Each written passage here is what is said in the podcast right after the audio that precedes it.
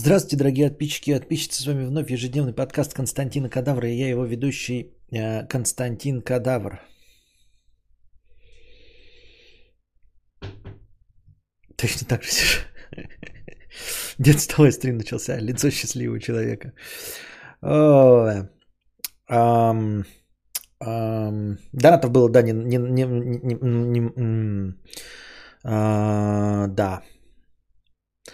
получается так. Я просто перед сам стримом вспомнил, что я хотел же на кресле сидеть, хотел же установить камеру, чтобы на кресле сидеть, яйками светить. И вдруг оказалось, что я все это позабыл. Всю свою идею. И сейчас сижу такой и думаю, а, понятно. Или подожди, точно. Правильно. Нет, неправильно. Короче, э, нужен теперь мне робот-пылесос, потому что я заманался убираться за кошкой. И мы как-то в телеге э, э, уже обсуждали эту идею про робот-пылесос, ну, сюда в будку. Вот. И люди жаловались на то, что есть какие-то роботы-пылесосы, которые не запоминают комнату. Вот, не строят карту, а каждый раз заново ее. И я такой думал, ну, когда мы это обсуждали, я несколько раз сказал, да похуй. Ну, типа, какая мне печаль, что робот-пылесос не запоминает комнату, да, и каждый раз заново э, рисует карту. Чтобы что, зачем и почему? Какая мне до всего вот этого, до, до всего этого печаль? Думаю, ну и возьму и все. И вот сейчас я подумал такой, бля, это же отличная функция, и она необходима. Мне нужен пылесос, который точно, ну, которому, во-первых, можно построить карту, да, указать, куда заходить и куда не заходить либо хотя бы единожды э, вместе с ним проследить, куда ему можно заходить, там палки положить, чтобы он больше туда не заходил. Ведь это то место, куда он не зайдет, а, где провода, например, лежат, понимаете, чтобы он все время туда не упирался вот в эти э, вещи. Ну, то есть провода пускай копят пыль, и там когда-нибудь можно будет когда-нибудь можно будет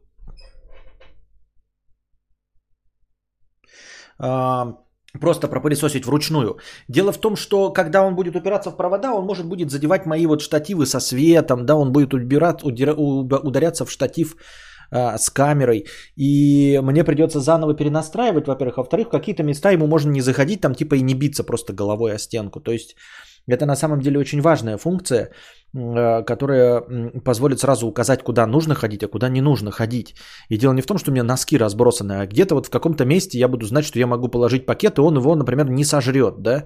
Или, например, э, если в обычных квартирах, то это место, вот у меня не валяются носки, но он может упереться в штору. Шторы висят и начать зажевывать шторы. Можно купить специальную ленту, которая будет стеной для робота-пылесоса. А, я не хочу покупать специальную ленту, я знаю, что это есть. Я хочу один раз э, загнать, чтобы вот, ну, вот эту память. И он все время этой памятью пользовался. А, почему ленты? Ну, потому что ленту это надо клеить. Да, лента сама по себе будет мешать. Вот я ее сейчас наклею, там, чтобы он под стол не заезжал. А сам ногой буду эту ленту пинать. Что ли, получается? Зачем мне это нужно? Какая-то наклеенная лента или уложенная лента? Зачем мне это надо? Это э, такое решение, понимаешь, лента, оно делается для того, чтобы он не упал например, с лестницы. Вот для чего такие решения, как лента. Или заведомо сложные места, в куда вот он не должен заходить, понимаешь? И лента отпадает, если ты просто один раз прочертил как бы комнату, то похуй, понимаешь? Э, вот. Тут суть в том, что ленту еще можно использовать, когда он каждый раз заново рисует. И если тебе лень, например, пускай он все проходит, а в какие-то места не заходит, и ты как бы их не программируешь, ты программируешь только одно место. Не карту программируешь, а место, а при этом э, пылесос все время перемещается. А я не хочу, я хочу пылесос поставить на доме, чтобы он всегда ходил по одному и тому же маршруту. Вот и все. Чем воняет?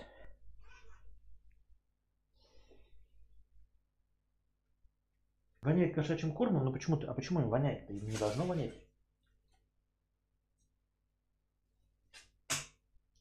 Не могу понять. Воняет что-то кошачьим кормом. Вот.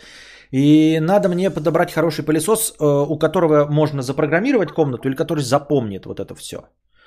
Э, вот, поэтому вот прям не знаю. Я хотел вас спросить, есть ли у вас какие-то модели, чтобы вот вас запоминал. Но, естественно, не за 50 тысяч моющий. Мне нужен только пылесосящий. Уж как-нибудь полы я раз в полгода сам помою. А, Стрим начался, он спрашивает, что воняет. А что не так? До этого не воняло, я сидел, сидел тут и не воняло. Теперь завоняло. Все закрыто. Кошка, ты напеределаешь, что ли? Не, просто воняет так это ярко кошачьим кормом, как будто бы вот корм прямо перед лицом держит. Знаете, когда вот вы только открываете пачку, оттуда запах идет, а потом закрываете. А сейчас воняет кормом, как будто бы прямо передо мной лежит он. Может, кошой, кошой, мочой кошачьей воняет? Нет. Лоток чистый, поменен? Нет, не должно вонять. Так он и лоток-то там находится, в другое помещении. Здесь не должно вонять. Давай спихивай на кошку. Ага.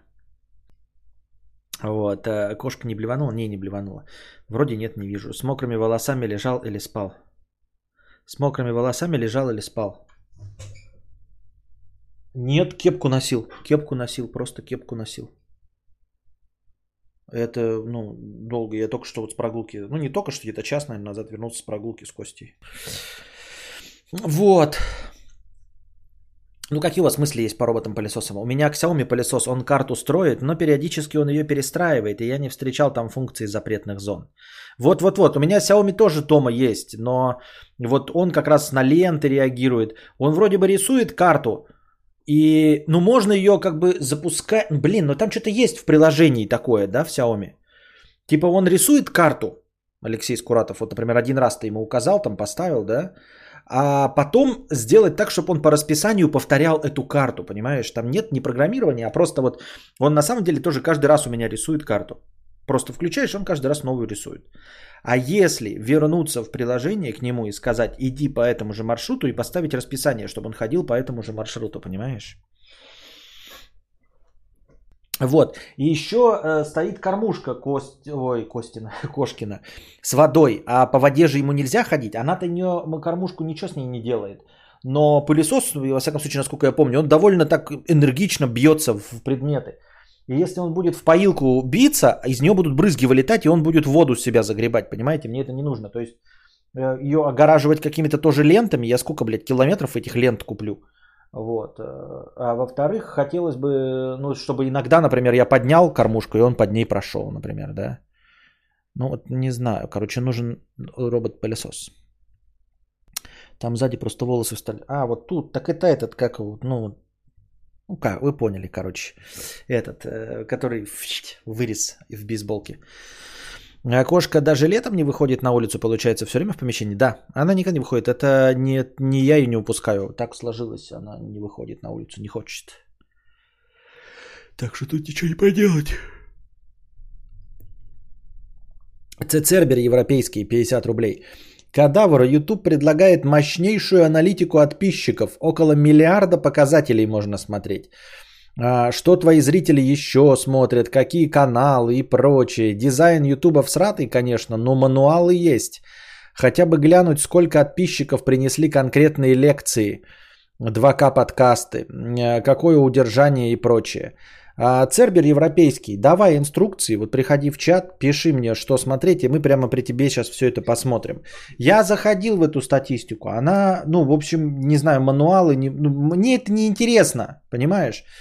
Потому что статистика ничего не дает. Статистика всегда работает задним числом. Она тебе объясняет, что вот этот ролик, который ты сделал, популярный, он популярный, потому что там Кузьма. Ты такой, ну хорошо, сделаю следующий ролик с Кузьмой. Ну это я условно говорю, да? А он не популярный. И ты такой, ну значит дело было не в Кузьме. Понимаешь? Поэтому это все аналитика говна. Вот аналитика я открыл. Вон, есть еще какой-то расширенный режим. Положим, я открыл расширенный режим. И что? Ну вот куда смотреть, э, какая тебя интересует, вот вы можете меня спросить, какой вас интересует показатель, я вам все расскажу, что вас э, интересует. Вот и, и если это вам как-то поможет мне помочь. Я все еще спонсор, ты все еще спонсор.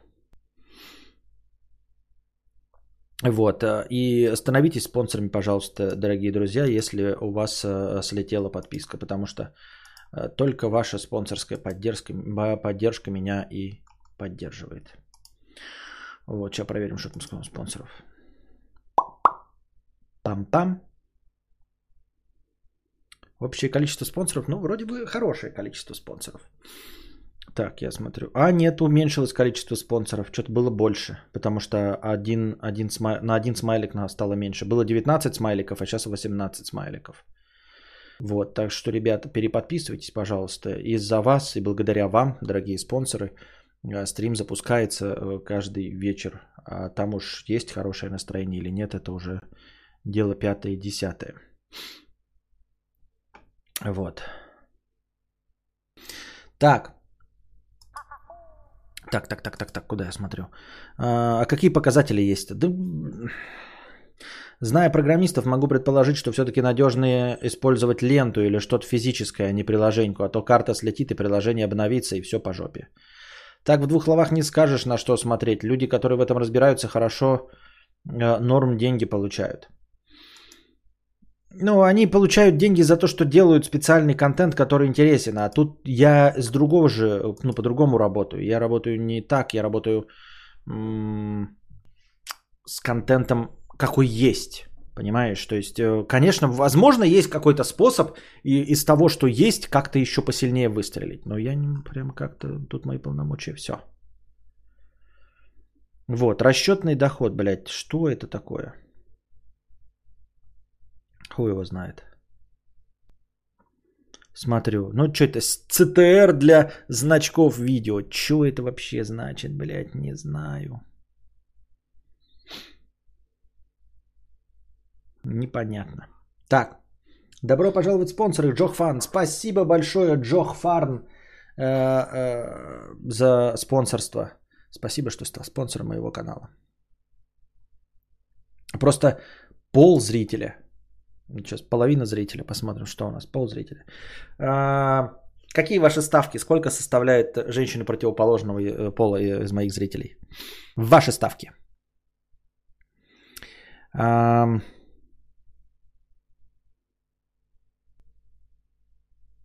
как бы такая странная статистика. Ну, 20, да. Примерно 20. 81,7 мужчины, 18,4 женщины. Ну, классика. 81,7 плюс 18,4, да? А, приплюсуем, получаем 100,1. Классик, классик. Больше 100% вместе. 18,4 женщины противоположного пола. Возраст зрителя, вот что это дает нам, да? Самая массовая, естественно, больше всего аудитория э, это... Ух, нихуя себе. Что это, как это?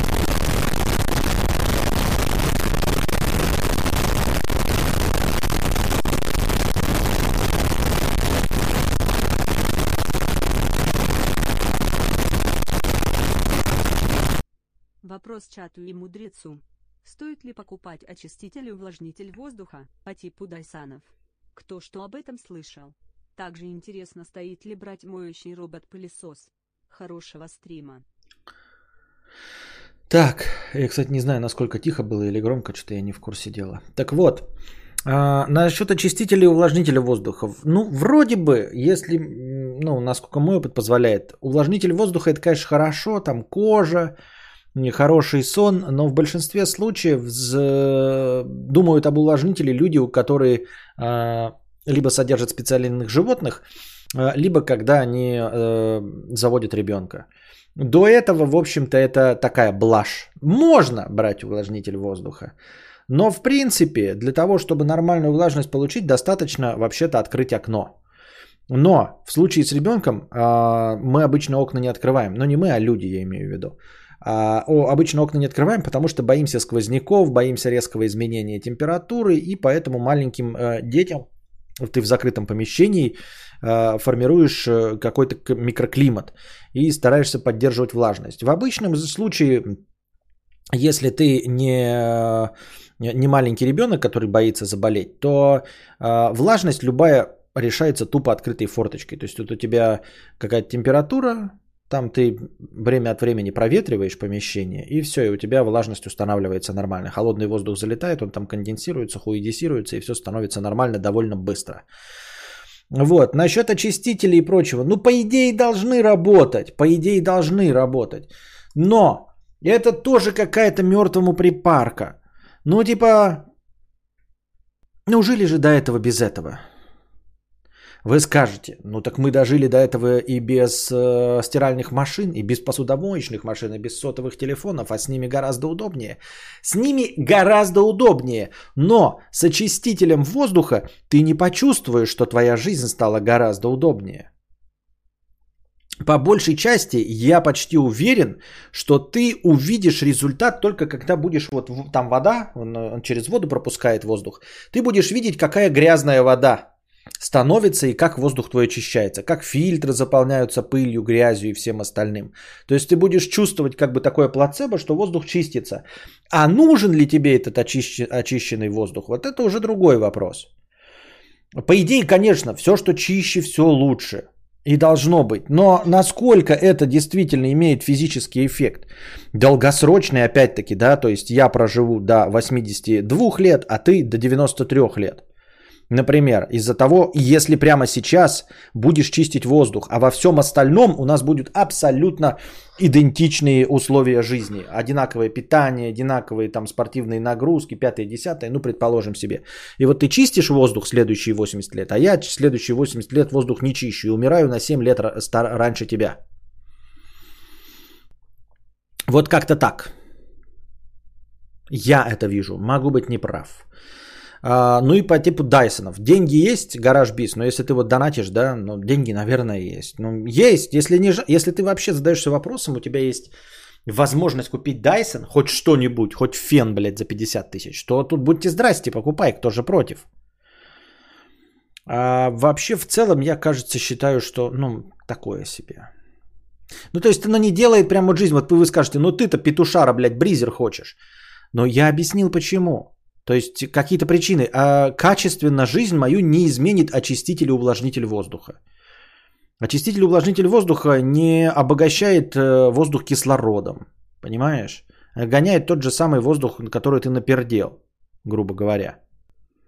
Стоит ли брать моющий робот-пылесос? Тоже не знаю. Потому что робот-пылесос для чего берется? Робот-пылесос берется для удобства. Правильно? То есть мы э, стараемся брать какие-то вещи, которые добавляют нам в жизни комфорта и облегчают значительно нашу жизнь. Но моющий пылесос не облегчает твою жизнь, потому что его нужно мыть. Робот-пылесос сам по себе довольно спорная вещь, потому что его надо чистить тоже. Да, ты сам не ходишь, но его надо чистить чаще, чем обычный пылесос. А моющий пылесос, э, я подозреваю, что мыть его надо после каждой помывки. Вот, а мыть это все равно, ну, то есть такая брезгливость, какая-то грязная вода, что-то всполаскивать, вот это пятое, десятое. А, ну, типа, имеет это смысл или не имеет? Я не знаю, я не знаю. Главное, ультразвуковой увлажнитель не брать. Белый налет будет в самых неожиданных местах в квартире. Вот. Холодное время года всегда шпарят батареи, воздух сухой, но воздух становится влажнее. То воздух становится влажнее. Я говорю, для этого всю жизнь мы просто открывали окошко, и он также станет влажным. Эксперименты пердеть в очиститель воздуха и, пони- и понимать, как очищаешь воздух в квартире. Так он, главное, что не все очистители воздуха от запахов. Для того, чтобы избавлять от запахов, это прям очень дорогие очистители. Это прям проблема. Избавление от запахов, это пиздец какая совсем совершенно другого уровня решения должны быть. Надо для этого робота-чистильщиков, для роботов-пылесосов. Нужен вообще робот, как в фильме «Я робот» с Уиллом Смитом. Робот-слуга. Вот это идеальный. А, идеальный робот это не тот, который ходит, там что-то убирает, а это вот как робот-слуга в фильме «Я робот». Я вот мечтал бы жить в таком мире, в котором есть робот-слуга. То есть он человекоподобный, и он просто делает все по приказу, и, ну и у него нет никакого разума. Это самое идеальное, что может быть. То есть, понимаете, не нужны роботы-пылесосы, не нужны какие-то супер швабры. Если у тебя робот человекоподобный, он может мыть пол. То есть ему без, ну, как это, э, без негативных эмоций стоять раком и э, шкваркать грязной тряпкой. Никакой проблемы нет. Понимаете? Это самое идеальное решение. Он в каждый уголок залезет, потому что он робот. Если ты ему скажешь, что после этого, там, например, этой тряпкой можно мыть только этот пол, этой тряпкой только этот пол, после каждой помывки пола эту тряпку нужно в руку, руками стирать, он будет руками стирать. А, самое эффективное это вот человекоподобный робот, потому что а, тебе не нужны никакие другие инструменты, улучшающие эффективность. Ему не нужно свободное время, вот, он не задумывается о смысле жизни ничем, он просто делает. Ты ему говоришь, любые претензии, вот прям любые претензии, он ничего не испытывает, понимаете? То есть ты ему там говоришь, там, мыть там с, э, в 5.53. Обычному слуге скажешь, он тебе, блядь, в, в, в чашку харкнет. Или потом что-нибудь, у него будет плохое настроение, он полы помоет, и этой же тряпкой тебе, блядь, кружку протрет, и нас сыт в нее. А робот-то ведь такого не сделает. Вы можете абсолютно быть дебильные, абсолютно претензии ему кидать, да? И все будет прекрасно. И не будет никаких ни угрызений совести, что вы плохой человек, что вы придираетесь. Не нужно ему подарки потом дарить, э, что-то еще. И можно брать самые, э, самые неэффективные средства. Вот ты ему дашь вот такую тряпочку, вот такую вот тряпочку, да? И ведра не дашь и скажешь, мой полы вот этой тряпочкой. И после каждого раза иди в раковину, мочи ее и мой с мылом. И он же будет это делать. И не нужны какие роботы-пылесосы, понимаете, да? Если у тебя есть человекоподобный робот, настоящий, без искусственного интеллекта, без самосознания, ты ему просто говоришь, вот этой тряпочкой мой пол. И он будет ходить этой тряпочкой мыть пол. И все. Он будет ходить вот так вот часами, как ни, как ни один человек и ни один слуга бы ни за какие деньги бы не согласился за такой неэффективный труд. На такой неэффективный труд. Поэтому человек подобный робот это вот это самая э, мечта большая. Вот, что хочешь ему говоришь, э, я имею в виду, э, там самые твои выебистые блюда. Хочу, чтобы вот одна яишенка была, блядь, жидкая, а другая, блядь, полностью жареная. И он будет это делать. И не обидится, и ничего, ни пятое, ни десятое, не нужны никакие другие автоматические системы.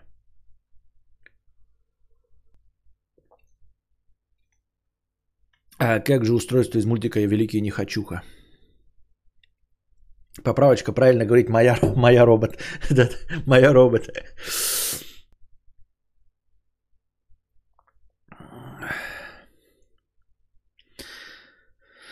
Для начала достаточно купить копеечный гигрометр и посмотреть, какая влажность воздуха в комнате без увлажнителей. Да, она всегда будет зимой показывать меньше 40.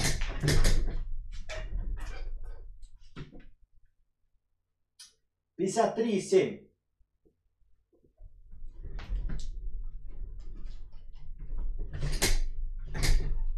Влажность 53,7.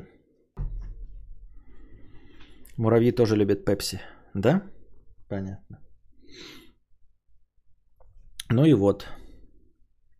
И вот это идеальный уборщик, понимаете? То есть э, такого робота э, пока такой, ну, запрограммировало, чтобы он убирался, пока тебя нет. И у тебя идеально чистая квартира будет, потому что это не будет автоматическая система. Это будет ходить как человек. И у него нет усталости, понимаете? Пока тебя нет, он не думает, там порнуху не смотрит, не дрочит, ничего. Ну, скажешь ему, надо весь день убираться, и он весь день будет убираться. Весь день будет ходить и протирать заново и заново. Это же идеальная чистота будет. Вот это мечта роботы. Ля, я точно так же на кресле по дому передвигаюсь. Прям руками так же делаю. Лицо такое же. И так хочется сказать, ну и уродливый же ты ублюдок получаешь.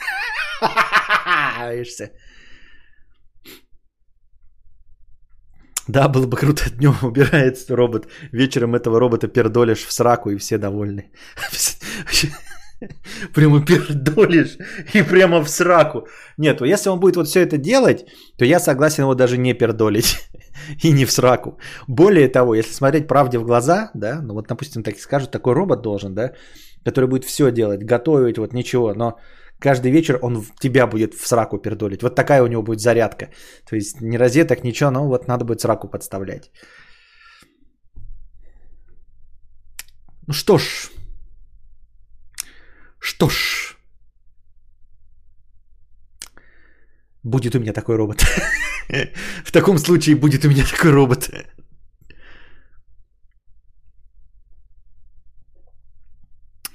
У меня был от Philips очиститель воздуха за 40 тысяч. Пыли заметно стало меньше, шума почти не было, но вещь не обязательная. Вот. Срака это всего лишь срака, а уборка это будьте здрасте. Вот это правильно. Вот это фактически может, может быть даже Джейсону Стэтхэму э, можно приписать. Срака это всего лишь срака. Заживет. Привыкнешь. А вот уборка это будьте здрасте уборка, приготовление пищи, прикиньте, я бы сразу похудел. Подумаешь, э, раз в день сраку подставляешь, но зато ему же нечего делать. Он убирается все время. убирается на участке, косит траву и готовит еду. Пять раз в день готовит самую здоровую пищу. Грудки, которые ты заебешься, блядь, жарить, варить, или которые будут заморожены. Он перед каждым приемом пищи будет тебе готовить новые куриные грудки. М? По итогу купишь второго робота пердольщика, чтобы не напрягаться. А, и будут они друг друга пердолить, в смысле заряжаться друг от друга. Ты стримхату как-нибудь утеплял или чисто до ДСП панели? Я никак не утеплял, она с самого начала была утепленная. Может негра завести мило? Нет, нет, он же тебе нассыт в стакан ноунейм. Он же будет... Ты, ты думаешь, ты его сможешь это заставить делать? Ты вот скажешь ему, мой какой-нибудь тряпка, ему что-нибудь не понравится, настроение плохое. И вот он каждое утро будет, блядь, своей залупой, блядь, вот, а залупливать ее и протирать залупой, блядь, края твоего стакана. Вот я прям себе представляю, как только ты э, купишь себе вот это в плантации, вообще не представляю, почему они этим постоянно не занимались. Если бы я был рабом, я только с этим бы... Я бы просыпался, да, перед тем, как идти мыться в душ или вообще хоть где-нибудь, приходил бы, озалю, озалупливал бы писюн, и каждый стакан, блядь, вот так вот, каждый, блядь, стакан хозяйского дома. И только потом я шел бы мыться. Каждое утро это был бы мой регулярный э, ритуал.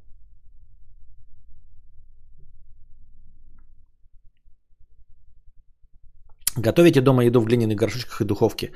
Бывает очень редко, но бывает, да. Цель из готовки и зарабатывания миллионов исключить человеческий фактор. Да. Вот.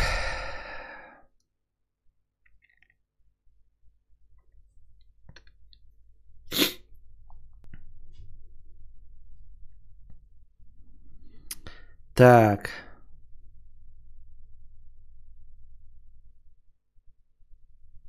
Так вот, какая вас статистика-то интересует? Вы больше мне ничего не сказали, а нашего Цербера нет. Ну, Цербер придет, может, тогда я ему статистику расскажу, какую надо будет. Акулич 200 рублей. Как-то я тоже связался с Боксбери, заказал себе кресло с доставкой на дом, и курьер не мог дозвониться. Буквально не было звонков.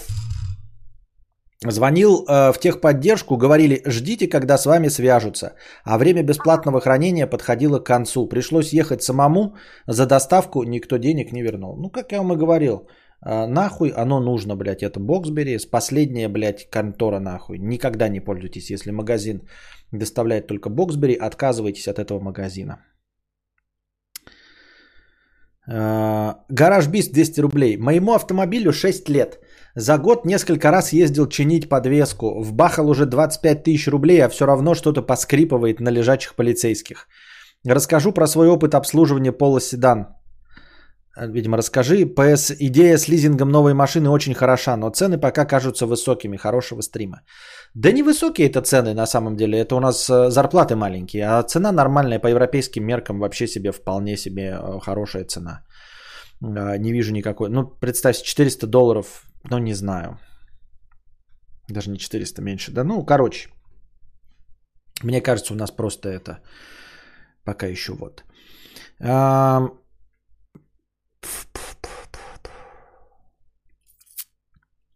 Насчет ты вбахал 25 тысяч. Это немного. Я в среднем, э, ты говоришь, уже вбахал 25 тысяч. Если бы ты сказал три раза по 25 вбахал, тогда бы да. А так в среднем я где-то раз в год вот э, вбахиваю на ремонт 25 тысяч. Так и выходит. В прошлый раз я там менял диски, что-то еще, потом, блядь, рулевую рейку еще что-то менял позапрошлом году. Вот, э, в этом году уже, ну, не так много, но в среднем осенью тоже что-нибудь возникнет. Скорее всего, диски, у которых уже 30% осталось, это на момент весной. Э, тормозные. Вот.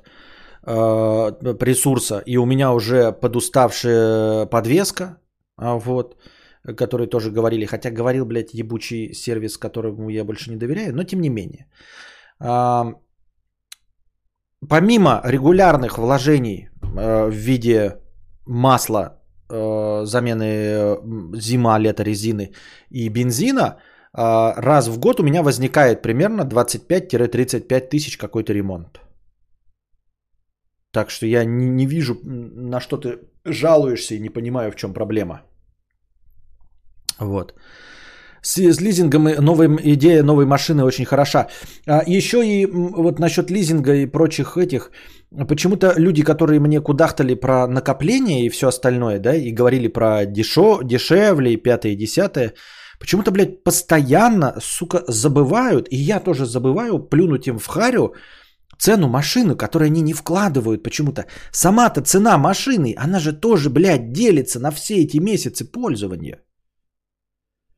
Сама цена машины, она ведь тоже делится на месяцы пользования. Вот потому что, когда мы говорим про 3 миллиона, да, машину там покопить или еще что-то пятое-десятое взять в кредит, это ж нужно понимать, что за 10 лет это надо вот все эти 3 миллиона поделить на 10 лет. Да? 10 это 36 месяцев. Где он? Калькулятор. Это при условии, что через 3 года у тебя будет трехлетняя машина, через 7 лет у тебя будет семилетняя, а не новая машина, правильно? То есть в лизинге ты по 40 тысяч тратишь, ну по 40-50 тысяч, да? А если ты берешь 3 миллиона, раз, два, 3 миллиона и делишь на 36 месяцев, чё? А, 36 месяцев это 3 года, что дохуя, блядь, думаю. Получилось по 87. 3 миллиона делим на 120. 25 тысяч в месяц.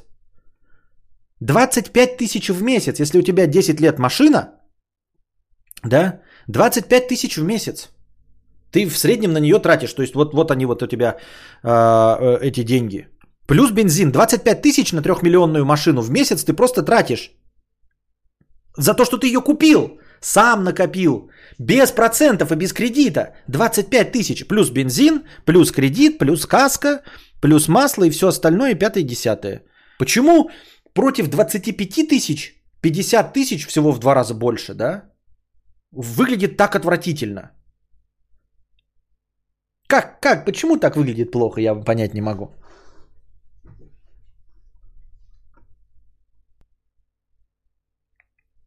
Так эта проблема не только в Боксбери, а во всех доставках, особенно в тупости человеческой. Курьеры развозят по 20-50 доставок в день, и им не всегда охота ехать до твоего зажопья. Не всегда охота. Это, блядь, работа. Что значит не всегда охота? Мне тоже не всегда охота, но деньги тебе надо или нет? Коллега говорил, Бэха трешка с почты ему в 500 в год обходилась. С почты? Это с бензином и амортизацией, падением стоимости. Бэха трешка с почты? Что такое с почты? Каска как каска, особенно когда видишь цену на него. Вот, я говорю, цену автомобиля, все, все вот эти накопительщики и все остальное, они почему-то не закладывают. Костя, привет, какая модель твоего кондея? Блять, у меня нет бумажки с собой. Подожди-ка, нету бумажки. А, есть, есть, есть бумажка, сейчас скажу. Модель кондея Балю Бсуи. Я, короче, напишу сейчас в чат прям. Балю Бесуи 10 HN 8 ES. Как будто, блядь, просто, знаете, по клавиатуре ёбнул, блядь, рукой. Вот такая вот модель.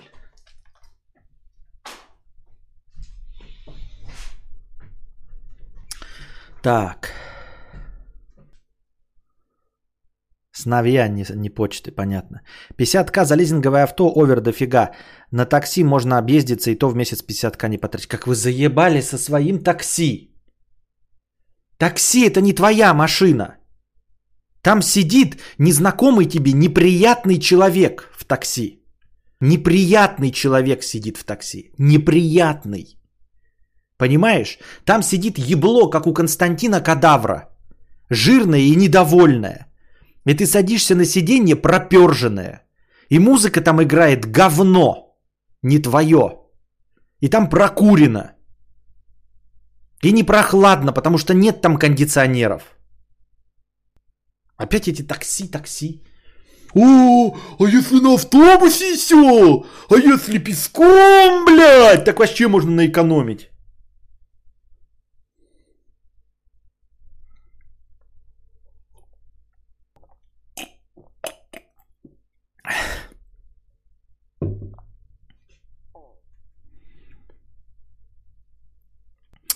Погоняй, э, да, да, не с таксистами, когда еще детское кресло надо, а он нудит ведь. Именно, именно, именно. Ведь тебе приехал, надо полчаса подождать, да, потом с ребенком еще ждать. Вот. Нет, такси это прекрасно. Если ты один, я бы тоже там гонял по делам туда-сюда, обратно, да, мне не впадло. Но ребенок, продукты, это совершенно другое все. Они умники на шашлыки за город на такси ездят, да. Я почти уверен, что им всегда неохота. Но при чем тут это? Работает именно та концепция, когда ты делаешь что-то, что тебе неохота, чтобы тебе за это дали денег, за э, что другие будут работать для тебя. Да, да, да, да, да, да, да. Если охота, то сам делай. Такси, такси, вези, вези, долбаная песня, кадавр зачем напомнил. Такси автопилот ждать. Ну да. Вот такси автопилот это да.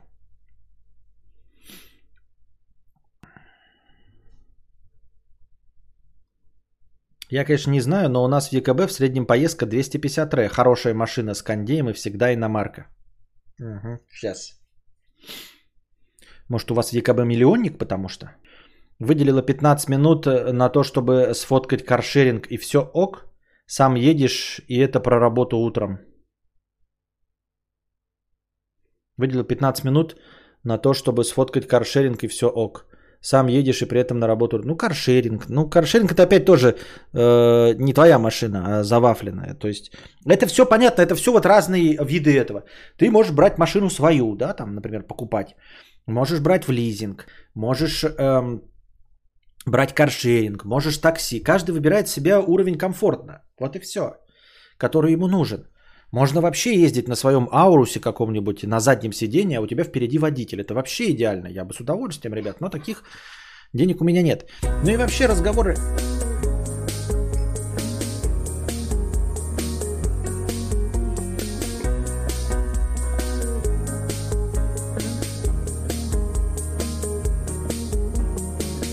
Есть раз с праздником меня. Оу, супер! Спасибо большое за 997 0 рублей. А, безумная кошатница, спасибо. С днем рождения еще раз безумную кошатницу. И с днем рождения Мию, которой тоже нету. Видимо, безумная кошатница все же дома, а Мия не дома. С днем рождения. Еще раз. Спасибо большое за 9970 рублей хорошего настроения. У стрима есть тема? Нет, э, у стрима просто э, э, широкий набор тем. Простите, но главный аргумент против такси и каршеринга, что фиг тебе, а не выехать в ебеня за город. Вот как, видите? Такси автопилот будет рассказывать байки про то, как у него дядя в армейке на истребление автопилотом служил. И вообще на самом деле он в гугле на фрилансе. Да-да-да. Я тут... Да на самом деле это же у меня чисто для души. Автопилот едет, да? Такой просто... Да, на самом деле у меня это все просто для души. На самом деле я искусственный стартап интеллект. Я разрабатываю карты Гугле. Создаю новые приложения, а тут я просто для того, чтобы отдохнуть.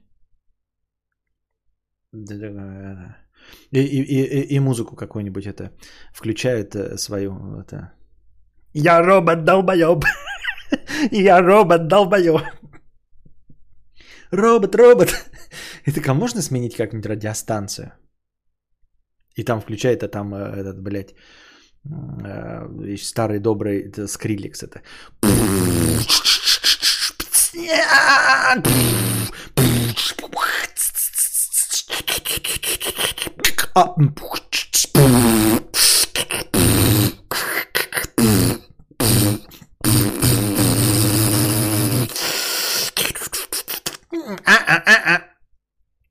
Это такой, ёб твою мать, лучше бы настоящего таксиста позвал. Комфортная молча. У меня это шестая машина. Шестая машина? Сколько тебе лет? Откуда у тебя шестая машина? Шестая машина? Ты чё, гонишь? Шестая машина. Мне 37 и у меня первая. Тебе получается 154?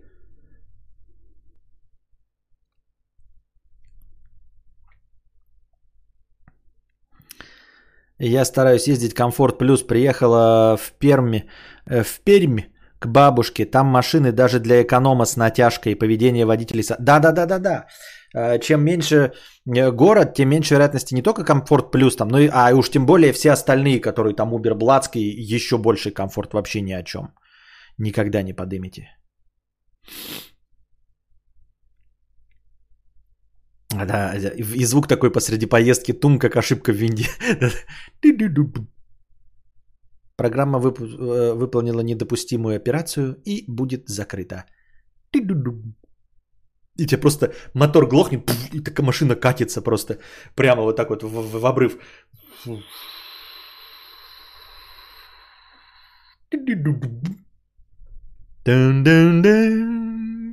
Здравствуйте, куда едем?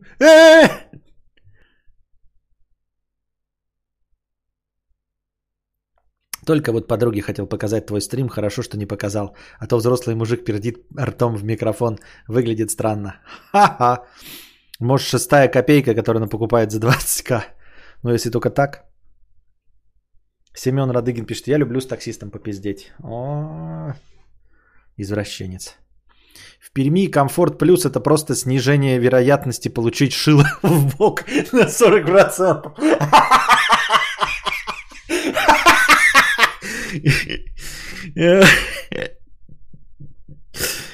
Комфорт плюс это просто снижение вероятности получить шило в бок. А... а вы не против, если бы вами начали разговаривать таксисты или вам комфортно? Мне комфортно молча. Я вообще работаю нейросетью, вожу для удовольствия, да-да-да.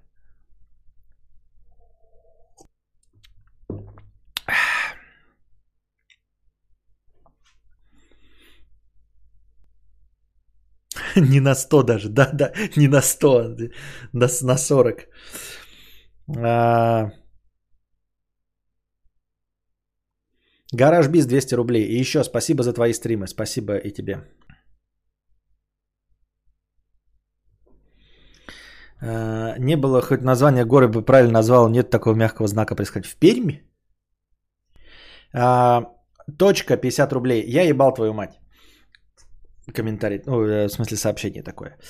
Э, папа, перестань донатить мне.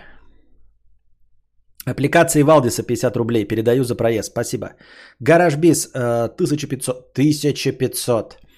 Вопрос чату им... А, это я читал про увлажнитель воздуха. Гараж Биз 150 рублей. Спасибо за ответы. Будем ждать твой опыт с роботом-пылесосом. Понятно. Пипец, счетчик рубля тает быстрее секунды, как в реальности. Э, наушники говна Sony 300 рублей. Купил Sony э, WF-1000XM третьего поколения. Это мелкие вкладыши с подавлением звука. С подавлением звука? Может, подавлением шума или подав... Микрофон говно, меня не слышно. Большие Sony XM2 намного лучше, не советую. Понятно, а я как-то вкладыши вообще не доверяю, и у меня нет вкладышей, кроме вот айфоновских. А, в которых я слушаю речи, разговариваю по телефону, и все. А так я как-то не доверяю. Особенно а, затычкам вообще не доверяю. Ну, я, мне некомфортно.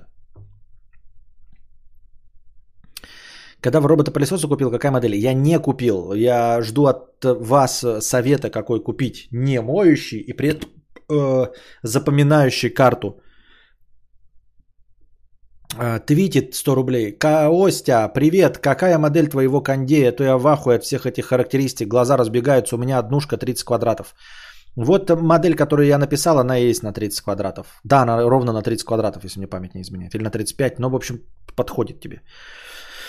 И еще хочу родителям холодильник подарить. Может, сможешь что-то посоветовать? Не, я холодильник просто популярная модель на Яндексе и все, в, чтобы уложиться там в сумму 20-25 тысяч полноразмерные, чтобы не размораживать. Объем не знаю, как подобрать. Мама любит готовить всякое. Добери стандартный холодильник, вот какой там, вот чуть по, вот, к, дво, к двум метрам и ценой за... А вот сейчас не знаю, вот, блин, ничего не могу сказать. Лучше не буду говорить. Xiaomi Cleaner 1S норм, я к нему присматривался. Э, он что? Что с ним? Он запоминает? Так у меня такой, блядь, почти. Или такой прям. Но он в комнате. Такси. А как он запоминает? Нет, я что-то не, не помню, чтобы я пользовался им запоминалка. Сегодня вызвал такси, долго не ехало, никто не брал заказ, отменил, звонит такси, спрашивает, почему отменил заказ. Ну и э, сказал ему, что захотелось и отменил, а он назвал меня козлом ебаным. Так я не понял. Долго не ехало, никто не брал заказ. Так они, если не взяли заказ, ты почему отменил? В чем проблема? Почему ты козел-то ебаный, если они не, ну, никто не принял заказ? Я что-то не понял вообще. Ну а вообще таксисты они такие, да. Я как бы это не люблю таксистов. Садишься в такси, а там твой робот за рулем э, а, блок строит двери, говорит, блокирует двери, говорит, ну, сука, маленькой тяпкой заставлял меня по 5 часов убирать хапту, готовь пердольню и тыкайте в бок заточкой. Готов пердольню, готовь духовку. У меня на памяти ни одного проблемного холодильника не было, в том числе из недорогих марок типа Аристон. Если Xiaomi, то лучше Роборок. Роборок, Роботрок. Робот Рок.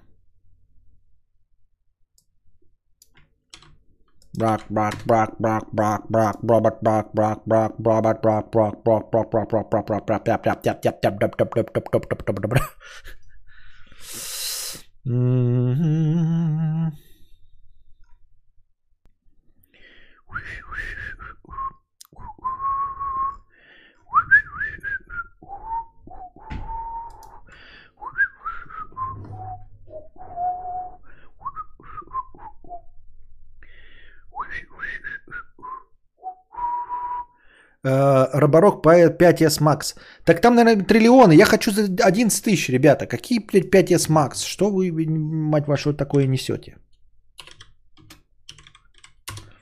Я хочу 12 Pro Max. Ко мне один раз приехал разбитый шевролет, у которого только три передачи включается. Вот я обрадовался. Вот, а вы мне говорите про это. Про все. У них есть единственный недостаток. Лидар ломается раз в год. У кого ломается? У какой модели ломается лидар раз в год? Пытаешься уснуть? Спасибо за мелодию из свиста. А что такого? Пытаюсь уснуть. А, доставляет удовольствие видеть рожу таксистов на вокзале, когда из Дефолт э, Сити приезжаешь в свою мухосрань. Такси надо? Не надо. И залезаешь в Яндекс. Да. Но они все еще ездят, они все еще стоят, все еще убиваются. Значит, есть огромное количество людей, которые реально с вокзала берут вот такси вживую. Поддерживаю того человека, тоже люблю говорить с таксистами. Зачастую начинаю разговор сам. Наверное, от этого одиночества и недоста... это от не... одиночества и недостатка общения. Но вы, конечно, Роборок будет убирает, пока убирается, будет рок играть, пылесос говнарь, на их надо. Да-да-да, еще будет играть русский рок тебе, прикинь, пока убирается. Э, там что-нибудь такое. Винтовка это праздник, все летит в пизду, винтовка это праздник, все летит в пизду. Люди сатанеют, умирают, превращаясь в топливное мясо, концентраты нефти, идеальные погоны, идеальные примеры спермогаз и дерьмо. Винтовка это праздник, все летит в пизду, винтовка это праздник, все летит в пизду. Уходи, кожаный мешок с дороги, винтовка это праздник, все летит в пизду. Нахуй такой робот нужен, блядь.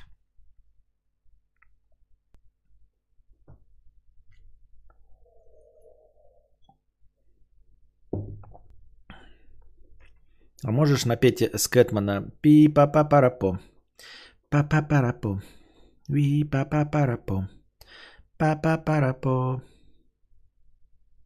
I'm Scatman скибиди па парапо па парапо Мне кажется, их надо выгнать оттуда. Прилетаешь с отпуска, и первое, что видишь, лица таксистов. У меня пылесос Рабзон Дуора, классный, все запоминает и щетки мягкие, классно щекочет за лупу. Вот не поймешь, то ли ты серьезно, то ли хороший пылесос.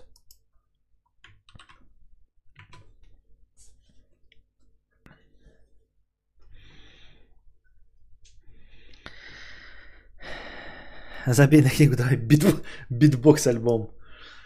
I'm a beat beat box box rocker and you're dancing to my beat. I'm a beat beat box box rocker and you're dancing to my beat. I'm a beat box rocker. Денис, 50 рублей. В обед был голоден с покрытием комиссии. Спасибо за покрытие комиссии.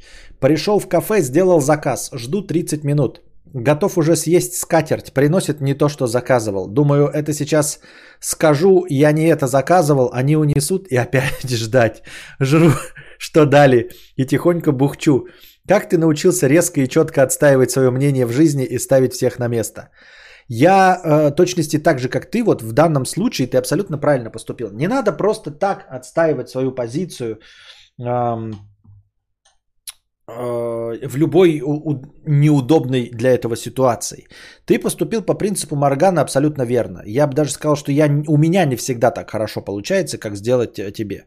Я могу э, вступить в какую-нибудь вот перепалку, в, таком, в такой ситуации, как у тебя, и действительно унесут и будут готовить еще дольше, а потом принесут, и я буду это есть и знать, что мне, скорее всего, плюнули в заказ, потому что я недовольная ебала. А у тебя стояла задача накушаться. Да, слишком много времени прошло. В итоге ты просто съел то, что дали, потому что, скорее всего, они тебя не харкнули, просто потому что спутали, да? Ты накушался, и получил свою еду, вместо того, чтобы прождать еще полчаса и получить еду с плевком внутри. Поэтому задача утолить голод, она была решена. И я думаю, что ты поступил абсолютно правильно. Это не значит, что не стоит отстаивать свои позиции и прочее. Можно написать потом, после того, как поел, отрицательный отзыв, поставить там единички везде. Вот. Можно повздорить после того, как ты поел, повздорить, сказать, что они говноеды и залупошники, и больше туда не ходить. Ну, чтобы они тебя не узнали и не харкнули тебе больше в бутерброд. Вот, чтобы испортить им настроение. Это можно. Но в целом, как бы ты поступил правильно, я считаю.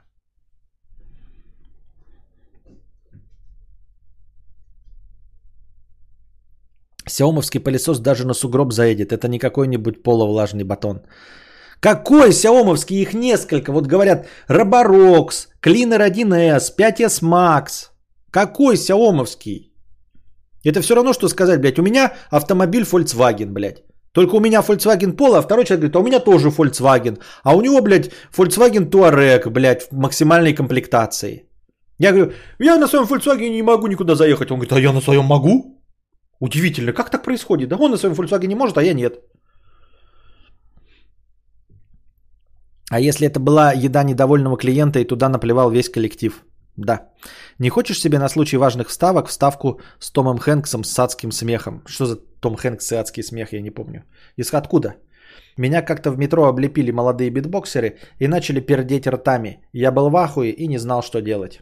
Понятно, спасибо.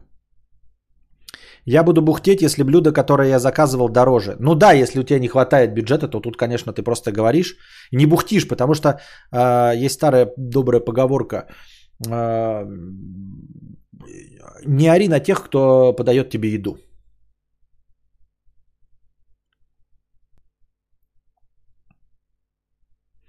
В одном хорошем ресторане недавно заказал напиток какой-то невнятный. Они дали макшейк. Попробовал, понял, что это не то. Ничего не сказал, они угадали, что мне надо. Понятно. Фильм «Прорва». Понятно, что ничего не понятно. А я сегодня хотел вечерком тоже э, э, молочный коктейль въебать. Зашел э, в какой-то ресторан, в кафетерий. Говорю, вы молоч... А там кофе обычно подают. Ну, кофейня, короче. Я говорю, вы молочные коктейли делаете? Я говорю, они говорят, да, мы делаем молочные коктейли. Я такой, заебись, какие у вас есть? Он так смотрит, говорит, никакие, мы уже не делаем, у нас кухня закрыта.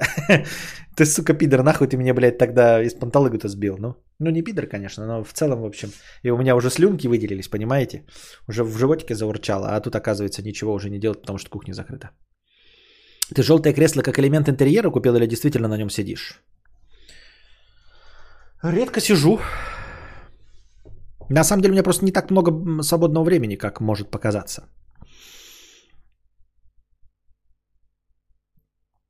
Вот. Безумная кошатница 9970. Спасибо еще раз. Еще раз с праздником. Еще раз с днем рождения Безумную кошатницу. Вот. А у нас закончились донаты, поэтому задавайте свои вопросы в бесплатном чате. Так. Что у нас еще? Пылесосы обсудили, автомобили обсудили. Посмотрел на залупу, не делаем уже. Кухня закрыта.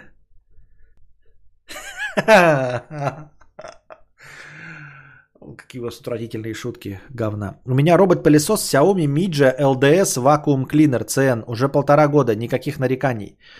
Э, комнату он у тебя запоминает? Можно э, один раз его вот запустить так, чтобы он, допустим, стул потыкался, потом ты стул уберешь, он будет ходить и, и больше никогда на место стула не заезжать. Запоминает ли он говна? Или нет? Сколько у вас обходится замена масел фильтров? Да что-то, блядь, по-моему, зависит от цены масла.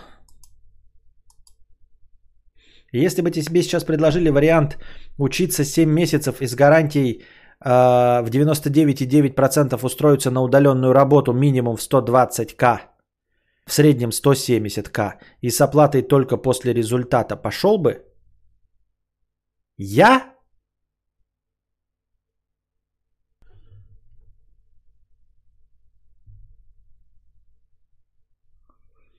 А, я не понимаю, ты про себя спрашиваешь, типа спрашиваешь, что тебе посоветовать, или прям я? Потому что мне маловероятно, что мне тут такое предложат. Наверное, да. Да. Удаленная работа и не надо светить ебалом? Да. С 99% вероятностью 120 тысяч удаленная работа, да?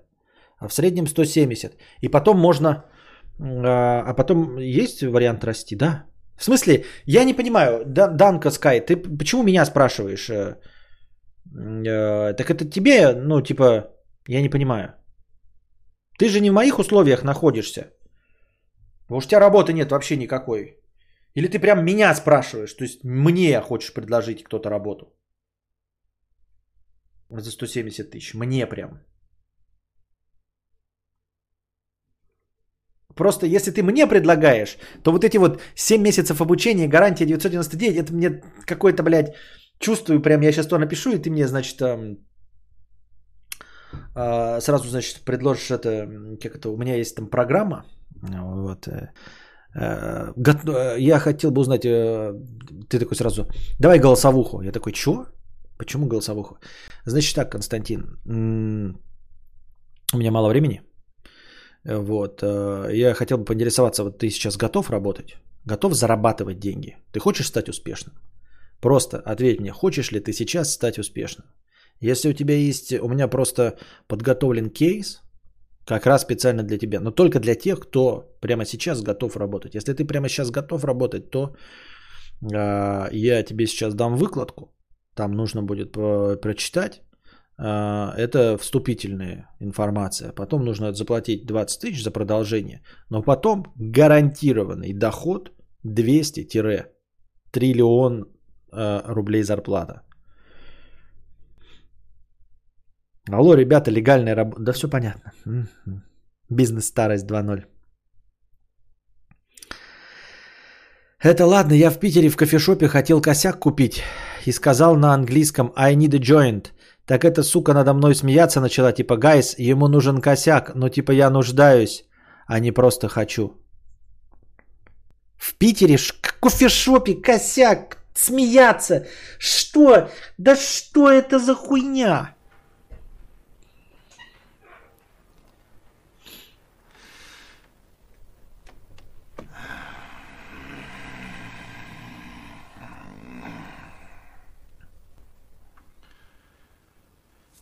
Что ты, черт побери, такое несешь?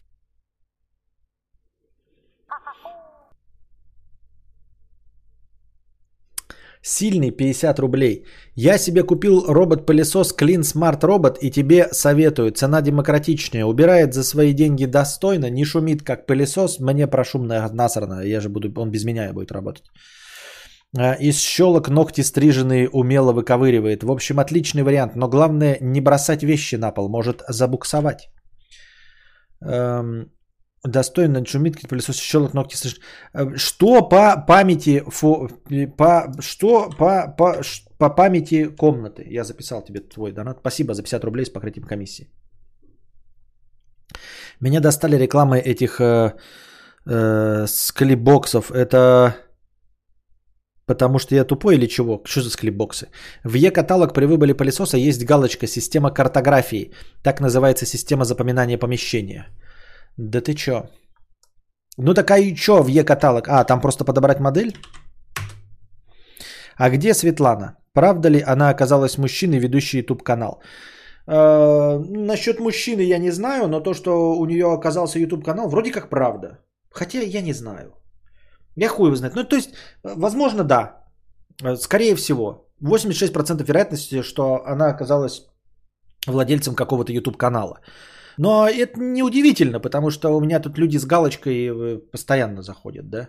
Вот сейчас ни одного с галочкой не сидит, но стоит только по щелчку пальцев сказать, зайдите под своими другими аккаунтами, зайдите э, под аккаунтами с галочкой, и тут начнут появляться э, люди с аккаунтами с галочкой, сразу начнут писать, мы здесь, есть, их, их есть у нас тут, поэтому я же э, стример для видеоблогеров, так что в этом ничего удивительного нет.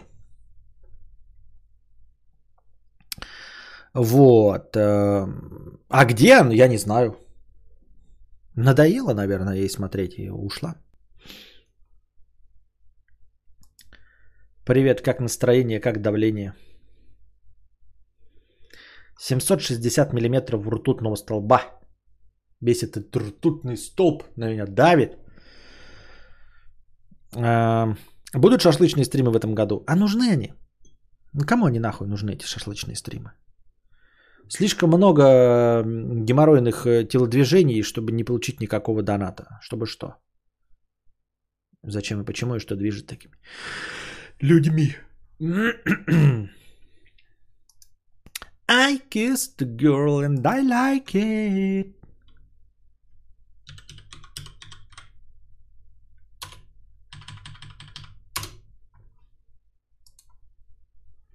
Вот, Алексей вон зашел. Ребята, нас спалили. Галочки, выйди из сумрака. Ты за шампура или решетку? А, я не принципиален. Я в этом плане би, би, бимя, бимясексуал. Да назову... Блять. Назову же да назову ж, вы все обосрете, не проверив, оправдываться придется. Нет, у тебя, если работа просто... Устро... Как ты можешь давать гарантию 99% на устройство на работу? Как? Как ты можешь давать такую гарантию? Ты можешь только сказать, вот э, я выучился и легко нашел работу.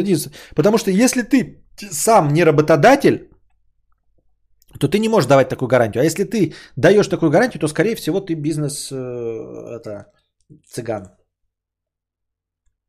Жарить шашлык на решетке является преступлением.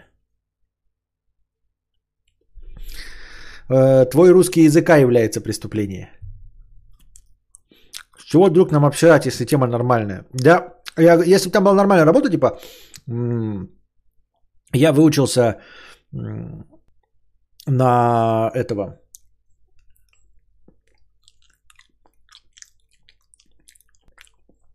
Ну, я забыл слово, на кузнеца. И теперь делаю великолепные металлические цветы. А то ведь он сейчас скажет какой-нибудь, я удаленно продаю э, лед э, в Исландию. Как где грустненько? А что тебе грустненько? Тебе просто грустненько, потому что день рождения не таким веселым оказалось, как должно было быть или что? Почему всем грустненько? В целом грустненько это нормально. Я в целом по жизни грустненький, да, ну как бы перманентное состояние.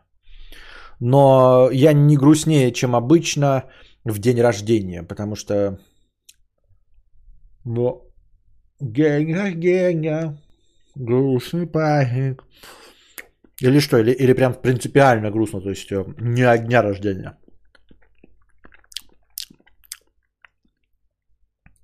Нельзя делать две вещи, глядя в глаза другому человеку. Есть банан и раздвигать ноги в тренажере.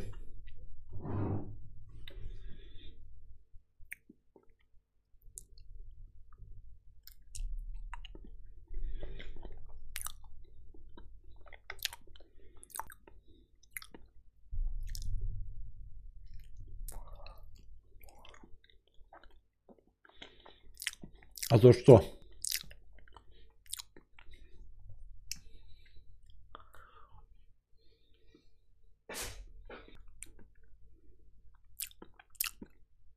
Муж-абьюзер заклевал меня, ибо право имеет. М-м-м. Понятно. Моя робот 50 рублей. Обязательно обрати внимание на робот-пылесос Xiaomi Jasper Maglot.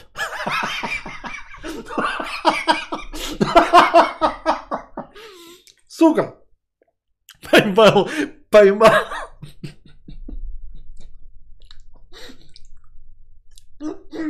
Поймал псина. А.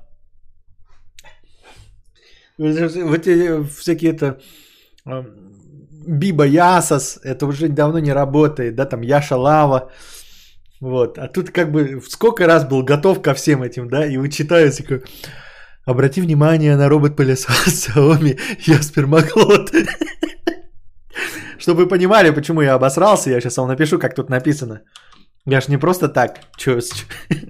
Вот он как написал. И, вот это именно в такой формулировке прошло мою внутреннюю модерацию, и я произнес это вслух.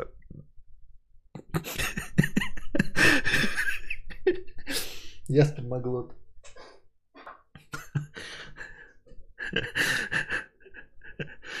Блин, реально все стримеры проебываются на этой фигне.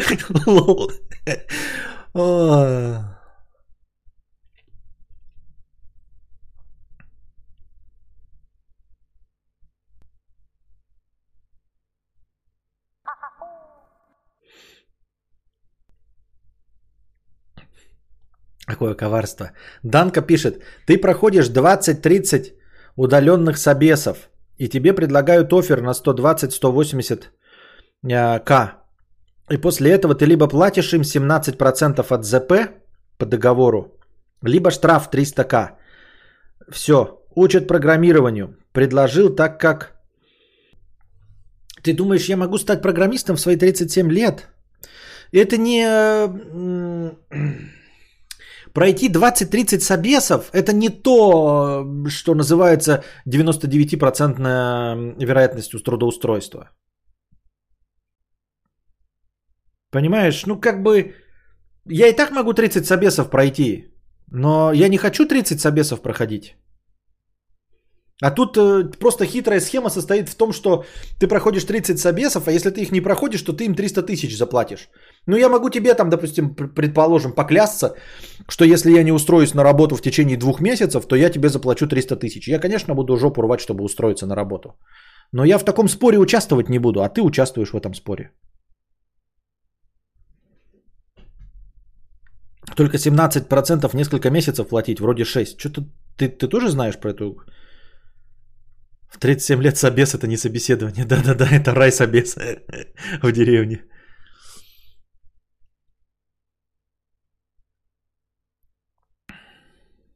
Константин, а ты когда успеваешь бухать? Когда ты каждый вечер в подкасте? Э, я бы так не смог, так я и не бухаю. Что нужно приготовить на мангале, кроме мяса? Ты как человек из деревни по-любому знаешь толк. Ну, а маринованные грибочки, гриб, ну, покупаешь просто типа тупо шампиньоны эти вот белые, а, шмаляешь их и а, вываливаешь, вываливаешь их в соевом соусе. И вот. Ну и, соответственно, овощи любые нарезанные. Но я это не люблю все. Это я не для себя, а так для, не люди, э, для вегетарианцев. А мне бы это нахуй не нужно было. Я все равно предпочитаю мясо и заедать помидоркой и огурчиком, но не, а, не, не приготовленными на огне. Я тут увлекся кодингом и общаюсь в чатике с программистами. Вчера э, оказалось, что у них там средний возраст 12 лет, а мне 36. Чтобы быть программистом, нужно иметь в башке что-то, а этого чего-то у большинства, в том числе меня, нет. Ну вот. Ну нет, я просто к тому, что сама схема 99% э, вероятность устройства, а по схеме тебе дается 30 собесов, и если ты не устроишься, то платишь 300 тысяч. Но это просто спор. Это я могу с вами поспорить, и вот удавлюсь я за эти деньги, да, чтобы устроиться на работу. Это так же сказать, Константин, есть тут, блядь, вариантик, устроиться, ой, похудеть на 30 килограмм. Ну, я такой, ну-ка, что за вариантик? Ну, вариантик такой, короче, либо ты худеешь за полгода на 30 килограмм, либо выплачиваешь полмиллиона рублей. Я такой, ну, я в такой спор вступать не буду. И подписывать такие бумаги не буду. Вот, а полагаю, что тот, кто подпишет, да, наверное, удавится за полмиллиона и все-таки похудеет на 30 килограмм за полгода. Ну, как-то так. Семен Радыгин, 50 рублей, программисты-петухи с покрытием комиссии. Достали эти программисты, это как бухгалтера в нулевых. Ну и где ваши бухгалтера сейчас? А, птица счастья завтрашнего дня прилетела крыльями звеня, крыльями звеня, крыльями звеня. Понятно, спасибо. Нет, Костя, если ты за 30 собецов не устроился, ты не платишь ничего. В договоре прописано. Из 500 человек только 5 человек не устроились. А если я устроился на 120 тысяч, рассчитывал-то на среднюю?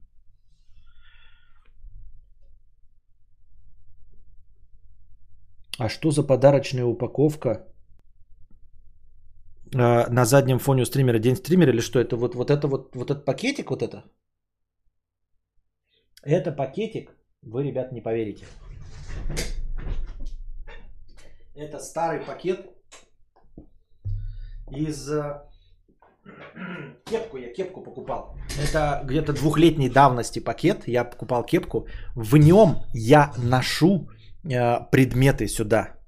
Я хотел сначала ходить с портфелем, как будто бы я выхожу из дома, знаете, как на работу с портфелем. Но портфель нужно застегивать. В пакете в обычном неудобно, потому что все валится. А в таком квадратном пакете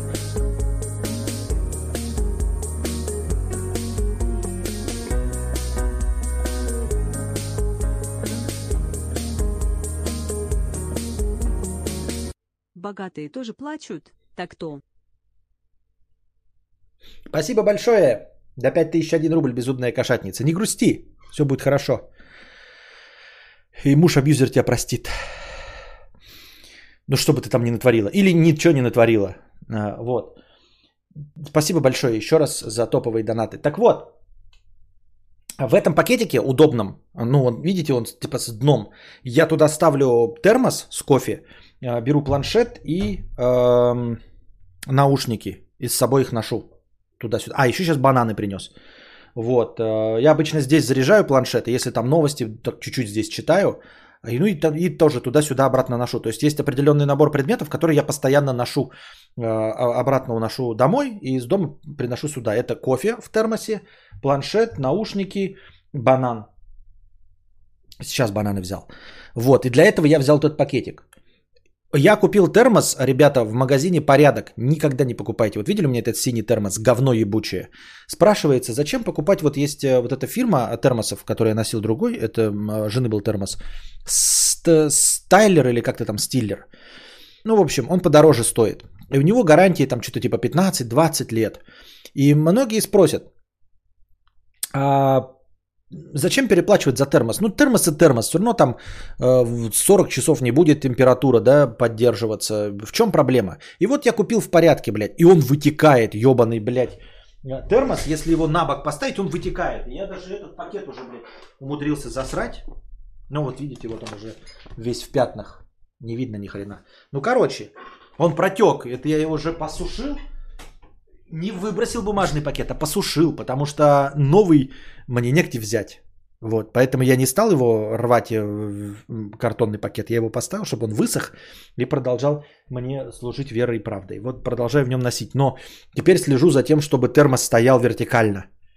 И не падал, и не заливал планшет, э, наушники и все. Вот. И если у вас есть какой-то другой вариант, как можно носить э, ну, небольшой набор предметов, но чтобы это было легко и быстро, понимаете?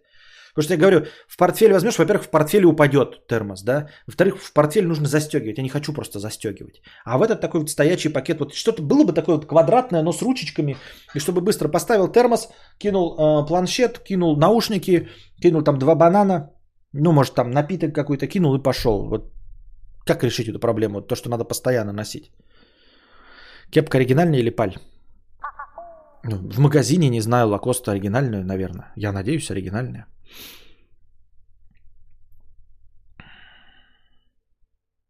Стримхат это как гараж в совке. Молодые люди будут сбегать от Джон в стримхату. Угу. Дай модерку сюда, пожалуйста, тут удобнее. А немного, что две модерки на одно лицо. Сейчас дам. А вот так. Безумная кошатница 50 рублей. На сегодня все. Богатые и несчастные. Больше не могу. Держись.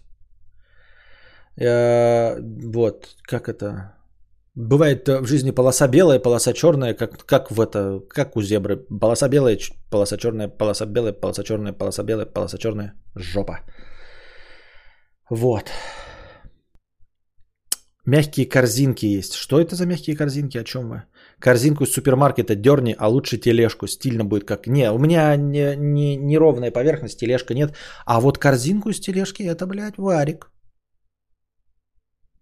Стример, дай модерку сюда, пожалуйста, тут удобнее. Я тебе сейчас дам. Тебе за стрим 5к рубликов дают, а ты из-за пакета жалуешься. Да. Я еще буду за копейки давиться, не вижу никакой проблемы в этом. А воська мягкая, нужно что-то... Стэнли, Стэнли, Никита Смирнов, спасибо, Стэнли, да. Новенький Huawei, я пидор... Все понятно. 50 рублей. Второй раз уже это не проканает. А, Костя, какие книги хотел бы видеть адаптированными под кино? А, я не знаю, честно говоря. Я же поклонник э, литературы, в которой ничего не происходит. По большей части мне оно и нахуй не нужно, чтобы оно было экранизировано, понимаешь?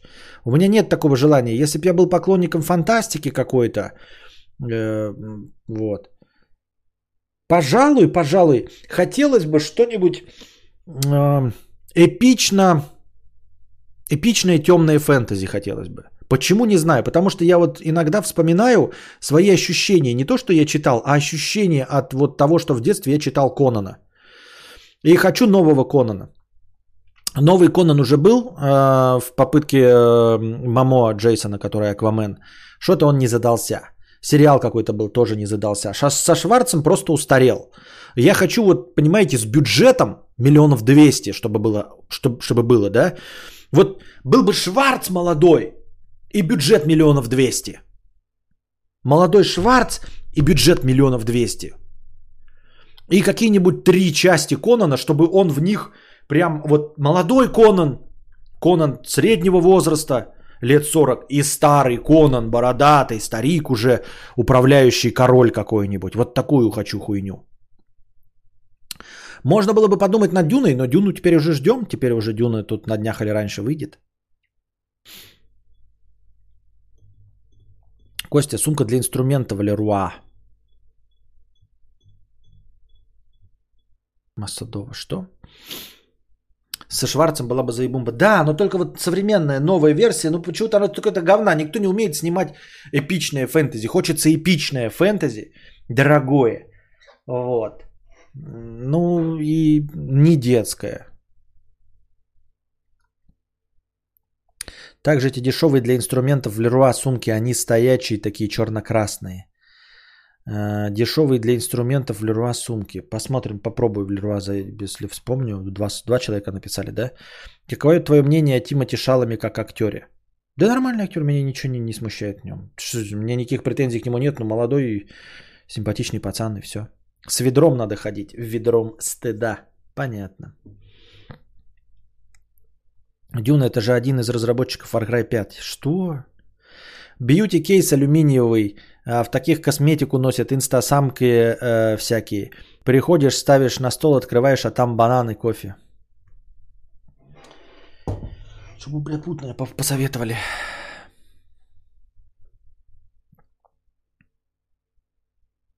Так, на чем я? А, Mad Мандарин. А, 50 рублей. Я, блин, работаю программистом уже больше пяти лет. Пусть этот комментатор покажет мне вакансию, где Джуна после 7 месячных курсов возьмут на 120 тысяч. А, блин, мидл, я, блин, мидл и работаю за 140. Вот, так еще и удаленно, Мэтт Мандарин, еще и удаленно. Но с другой стороны, Мэтт Мандарин, не удавился ли бы ты, если бы ты сейчас э, вынужденно подписал бумагу, что после 30, 30 собесов ты должен устроиться, иначе 300 тысяч, блядь, э, э, с тебя затребуют? Крипер 50 рублей. Привет, Костя. На днях наткнулся на плейлист в ютубчике Songs That Brings You Back That 2015 Summer. Также на этом канале есть плейлисты 2014-2016. Вот включил, а там Авичи, за ним Майк Познер, I Took a Pill in Ibiza, потом Chainsmokers. Помимо дикой теплоты внутри от ностальгии. Ебать, откуда муравей? Прям, смотрите, муравей прям по этой ползет. Вот как он до сюда добрался, муравей? Прям по вот этой штуке ползет. Они вообще беснуются. Надо что-то, блин, где-то на- на- накладить отравы. Крипер, из того, что ты мне сейчас вот тут продиктовал, какие-то Mike Posner, Avicii, I Took a Pill in, я не Chainsmokers, я не понимаю ни слова из этого. Я не знаю, кто это такие, что, зачем и почему, и что движет такими людьми.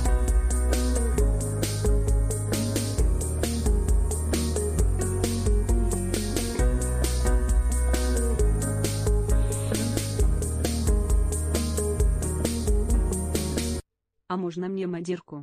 Я, конечно, этим заниматься не буду, но это было бы очень приятным подарком для меня. Мау.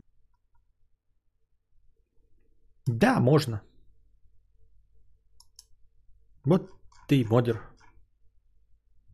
Поздравляем с днем рождения. Эспио и мне. А тебе-то за что, пес?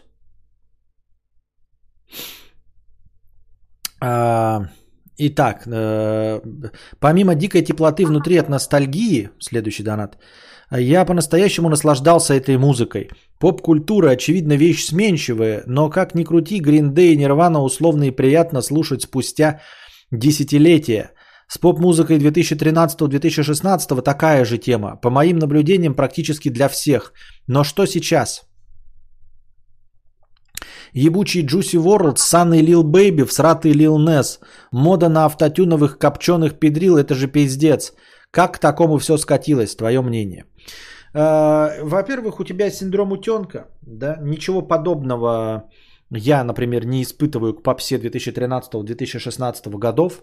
Для меня твои Авичи и Майк Познер абсолютно та же педрильная хуйня, что Лил Памп и прочие автотюнинговые говноеды. Что не отменяет того, что через 6, 7, 10 лет люди будут говорить то же самое, что ты говоришь про Авичи, про Лил Пампа и все остальное. А я, и, в качестве примера, я прямо сейчас тебе объясняю, что для меня твое Авичи такое же говно, как Лил Памп сейчас, абсолютно. А, Я люблю то, что я слышал в свои 16 лет. Ты любишь то, что ты слушал в свои 16 лет. Будущие поколения будут любить то, что они слышат в свои 16 лет. А, И дело даже не в том, что мы можем постараться быть современными, как ваш покорный слуга, который там молодится, пятое, десятое, знает ш- э, новомодные словечки типа кринж, э, сквош, лил дип, попы. Ну вот ты понял.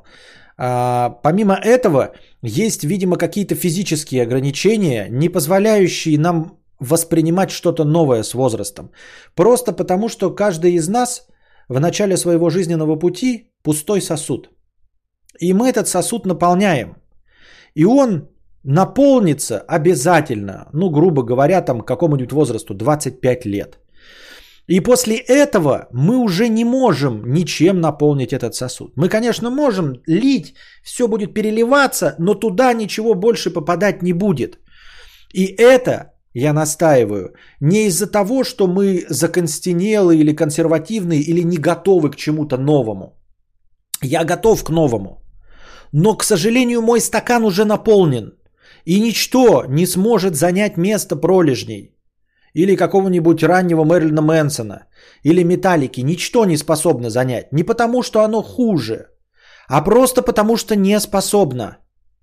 Вот и все. Ты можешь а, объесться, грубо говоря, эм, Сиалисом или Виагрой, и у тебя член будет стоять по 8 раз на дню. Но так хотеть ебаться, как в 16, ты не будешь больше никогда, кроме как в 16. Ты в любом возрасте можешь въебать огромное количество вонючего Сиалиса. Огромное количество. И член у тебя будет стоять, да. и ты будешь видеть какую-нибудь Галь Гадот, которая вот тебе впервые дает в 52 года, но ты не будешь испытывать того трепета, который ты испытывал в 16 лет, смотря на свою первую э, прыщавую одноклассницу. Потому что этот стакан уже наполнен. Ты можешь заставить свой член работать как в 16 лет. Но вот эти эмоции и воспоминания, они уже лежат в этом стакане. Стакан этот высыпать нельзя. Мы не можем избавиться от воспоминаний. Мы не можем больше ничего записать как первое, понимаете? Все, что у нас есть первое, вот этот синдром утенка, запечатление, этот имбридинг, с этим уже ничего не поделать. Только если кто-то придумает что-то наподобие вечное сияние чистого разума, когда мы сможем стереть у себя воспоминания о первом пирожке, тогда мы сможем пойти в Макдональдс, съесть там пирожок, и он у нас запечатлится и станет эталонным пирожком на все времена. И даже бабушкин пирожок после этого тебе не зайдет, если первый пирожок, который ты съел, был в Макдональдсе. Понимаешь? Вот, поэтому э, как бы тебе там ни казалось, что бы ты ни думал о своей объективности, о своем музыкальном вкусе, о том, какой ты на самом деле не предвзятый, это все полная хуерга. Тебе нравится Авичи лишь потому, что ты слушал, и они первыми у тебя заполнили твой стаканчик. А кому-то первыми в стаканчик заполнила Нирвана. Для меня Нирвана говно. Она прошла мимо меня. Абсолютно, целиком и полностью. Она не попала ни в какую мою струю. Так удивительно получилось, что она должна была мне попасть. Но в этот момент я слушал пролежней. В этот момент я э, краем уха задел металлику, э, там краем уха э, задел там Chemical Brothers, еще что-то какие-то, да. И они у меня отложились и запечатлились, и все.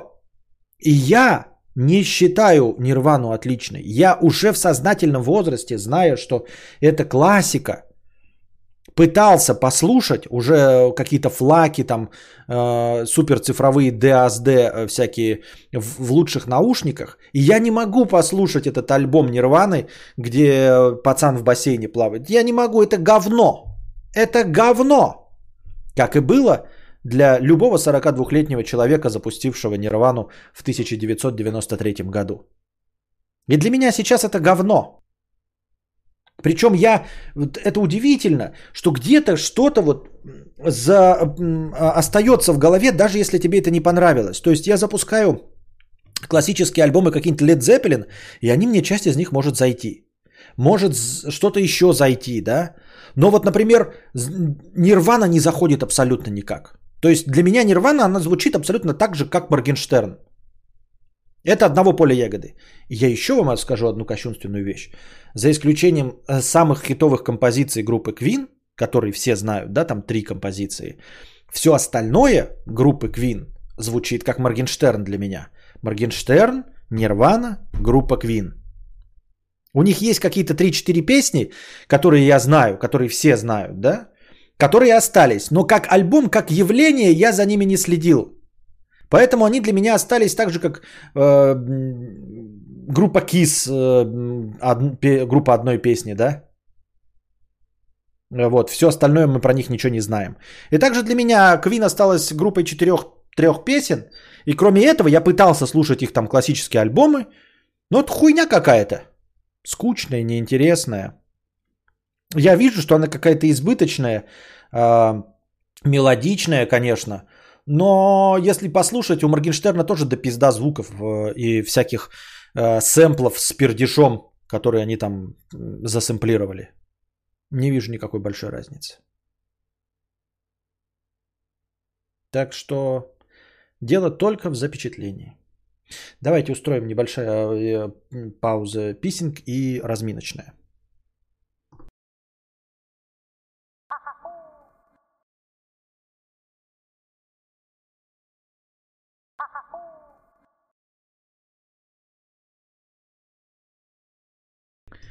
Не воровка, не шалава. Так. Я джуном работаю за 120к. Кажется, кто-то просто за мидлом мало попросил или не там работает. Понятно. А почему у всех это джун и мидл? А почему типа нельзя сказать, э, ну, Малоопытный сотрудник, там, я не знаю, до двух лет, опытный сотрудник, там, профессионал. Сразу смахивает на все вот эти кейсы, брифинги, митинги, метапы, вот это вот все.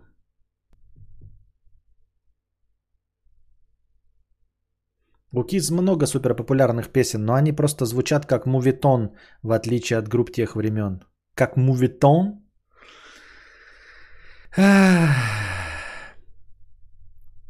Просто музыка это такой момент, что ты впитывал то, что было рядом. Сейчас уже новое впитывать в себя не каждый захочет. Да, да, да, как знаете, э, говорят э, э, литераторы, как говорят писатели, да, вычурно. На самом деле ностальгия это никогда тебе нравится первый альбом Нирваны. На самом деле тебе нравится не первый альбом Нирваны. Тебе нравится, каким ты был молодым, когда вышел первый альбом Нирваны. Тебе нравится не мороженое по 3 копейки в СССР. Тебе нравится, каким ты был молодым, когда было мороженое по 3 копейки. Тебе нравится не играть в Battletoads на Дэнди. Тебе нравится, каким ты был молодым и беззаботным, когда играл в Battletoads на Дэнди.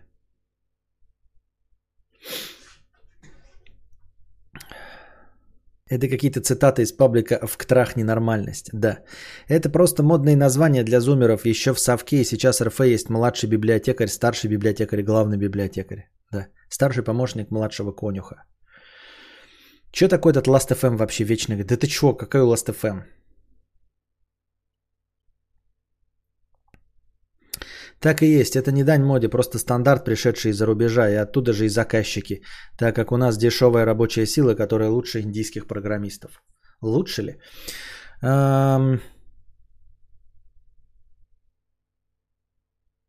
Окей.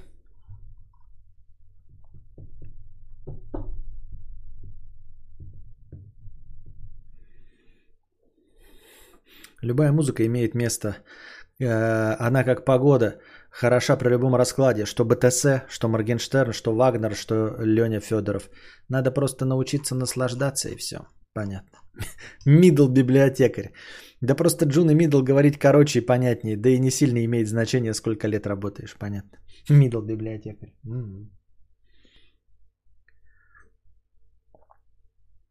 А старший Мидла как называется? Сеньор? Сеньор конюх? Сеньор конюх? Джун конюх? Мидл конюх? Сеньор конюх? О, ты дослужился до сеньора? Ну, здравствуйте, сеньор помидор. А где ваш Джун помидор и Мидл помидор?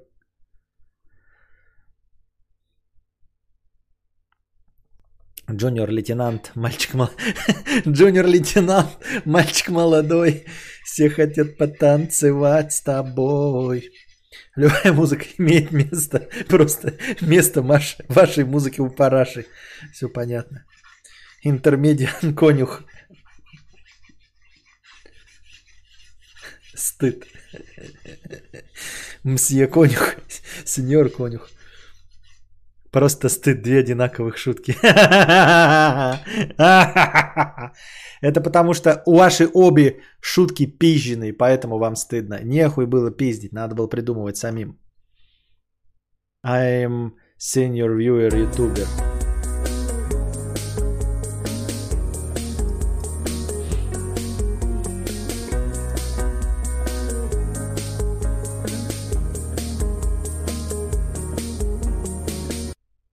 Https двоеточие слэш слэш telegra.ph слэш название 06022.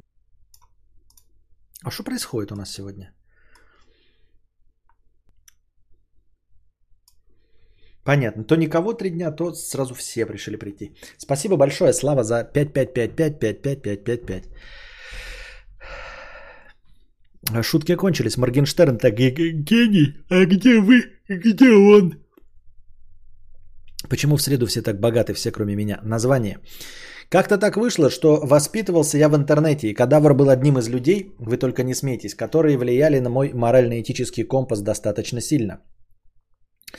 В 2017 году как-то так вышло, что мне удалось поговорить с Костей. Тогда я был в начале своей карьеры, и мне рвало ебло от неуверенности ни в себе, ни в том, что будет дальше. Костя тогда сказал, что ему нравится то, что я делаю. Похвала от него в тот момент оказалась нереально важной. И пускай я отвалился от канала, этот момент я помню до сих пор. Я все еще в этой профессии, и все вполне неплохо идет. Так что настало время хотя бы минимально отдавать долги. Спасибо, Костя, спасибо, Петр. Пожалуйста.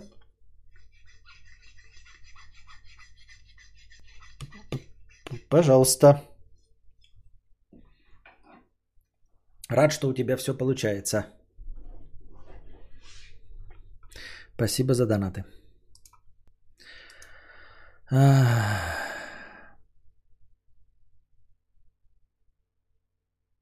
Так, что-то я запутался в донатах. А, богатый плод тоже плачут так-то. Спасибо, безумная кошатница. А, на сегодня все. Богатый несчастный больше не могу. Спасибо. А, просто тут в перемешку шли донаты. Безумная кошатница 100 рублей с покрытием комиссии. Ведь это начало конца, Костя. Ты переоценен, и уровень уже не тот. И это говорит не хейтерша, а наоборот главная фанатка. Понятно, но это скорее всего не, не она писала, да, мне есть подозрение, что это не, не безумная кошатница. Но в любом случае, даже если и она, то, в общем-то, э, сложно сказать, почему я могу быть переоценен. Можно было бы говорить, что я переоценен, если бы у меня было там триллионы, да, какие-то там, ну не триллионы, а миллионы, известность. А, ну типа, как можно говорить, что переоценен? Это как сказать, вы знаете, популярность певца э, Валентина э, Негастаева переоценена. И ты такой, как он может быть переоценен, если его никто не знает? Типа он же нахуй никому не нужен. Какая, как, и так же я. Как я могу быть переоценен? Поэтому вот. Я так вижу.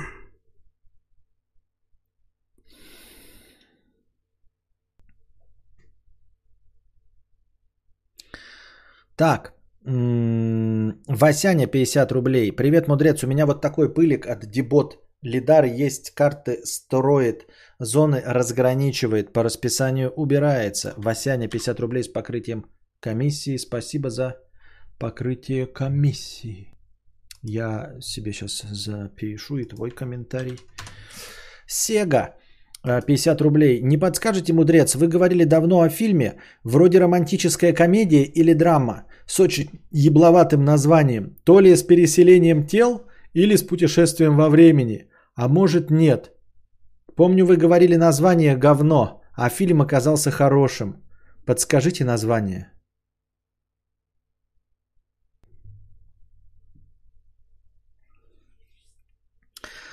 Это просто мастерски э, описанный э, фильм. Просто мастерски, я бы даже сказал. Никто не может так точно описать любой фильм. Человек, умеющий делать звук вертолета ртом, может быть только недооценен. Э, вы говорили давно о фильме. Вроде романтическая комедия или драма. С очень небловатым названием, то ли с переселением тел или с путешествием во времени. А может нет. Помню, вы говорили название говно, а фильм оказался хорошим. Подскажите название. Не, на самом деле я уже понял, о чем он. Он говорит про фильм э, «Бойфренд из будущего». Это романтическая комедия, она же драма, которая вначале смотрится как э, банальная хуйня – в конечном итоге э, превращается в чуть более получше э, семейную такую мелодраму. Хотя вначале выглядит как стандартный обоссанный ромком, который неожиданно кончается где-то на 40% фильма и начинается просто фильм о семейных ценностях. И да, название в русском варианте «Бойфренд из будущего» просто не отражает э, нихуя, еще и неверно переведено. «Бойфренд из будущего». Да, вон тоже догадались, не только я. Есения, Мэри догадалась. Так, а 200 рублей хватит для демонстрации вертолета с фильтром э, Daft Punk? Не, фильтры Daft Punk отключены, поэтому сейчас никак фильтр Daft Punk не подключить.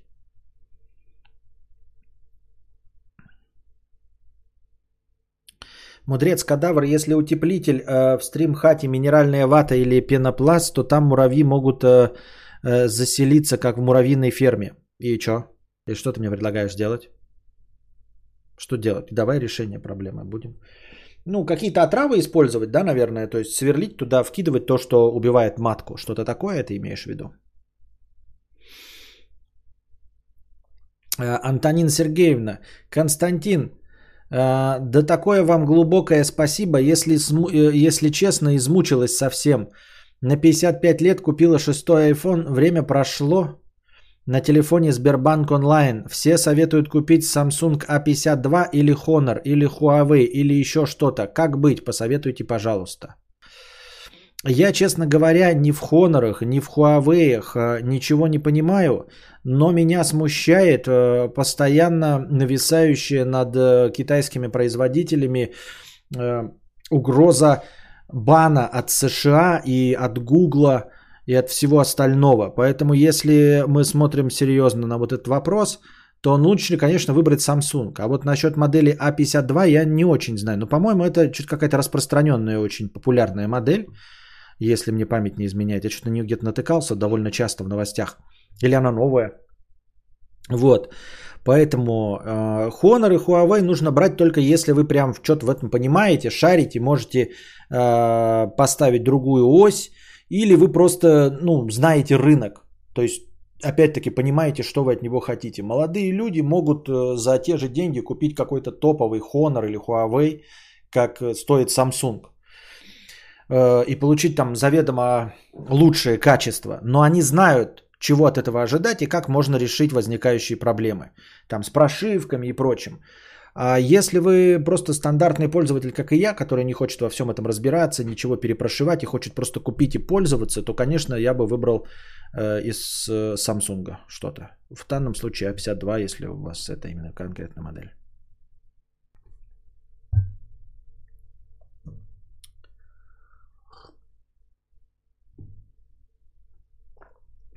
И воровка и шалава 50 рублей с покрытием комиссии. Спасибо за то, что делаешь. Не заканчивай, пожалуйста, подольше. Спасибо.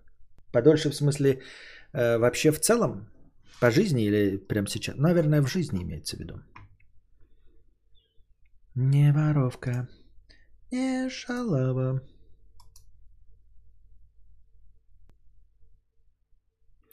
Так,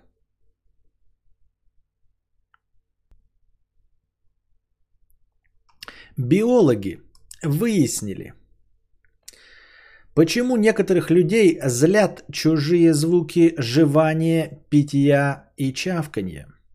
Причина в сильной связи между зонами мозга. Вон какая интересная канитель.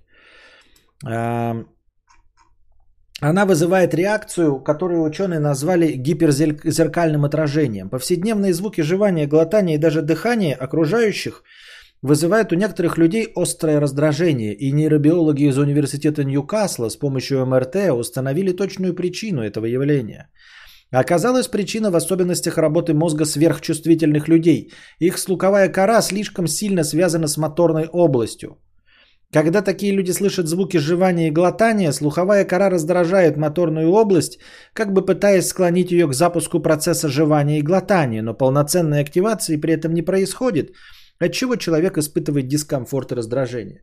Понимаете, все оказывается на самом деле в том, что у этих людей а, неправильно работает зеркальное отражение. Ну, как мы все с вами знаем, что для того, чтобы э, ну, есть такие методики, э, в том числе НЛП и, может быть, даже и гипноза, когда гипнотирующий, гипнотизирующий человек старается повторять движение собеседника. Есть мнение, что если ты разговариваешь с кем-то и стараешься вот копировать его движение, причем зеркально, это очень сильно располагает человека к себе. То есть если вот он там взял в правую руку, то вы там берете в левую руку стакан и вместе с ним стараетесь там выпивать. Не знаю, звучит как хуйня, э, совершенно непроверяемая. Но эм, э, людей это предрасполагает к вам. Вот. И тот же самый механизм да, срабатывает у людей, которых раздражает ваше чавканье. А, это срабатывает тот же механизм, как и э, улыбайтесь, и тогда ваше настроение повысится. Если вам вот грустно, вы просто вот так вот сделаете, и нам кажется, что только хорошее настроение отражается на улыбке, но есть и обратная связь. Улыбка отражается на хорошем настроении. То есть ваш организм э, начинает считать это настоящей радостью и как бы действительно запускает процесс радости. И также здесь, если человек слышит что-то чавканье, он думает, что он слышит самого себя и глотание, он слышит самого себя, его организм начинает вырабатывать желудочный сок, начинает вырабатывать слюну, в общем, готовится к принятию пищи, ну а поскольку мы не тварь дрожащая, а, не какое-то безвольное животное, управляемое инстинктами, а человек прямоходящий и мыслящий, то мы забиваем это внутренний вот этот природный механизм, хотя э, он уже начал работать на поглощение пищи. И нас это раздражает, потому что мы этого на самом деле не делали.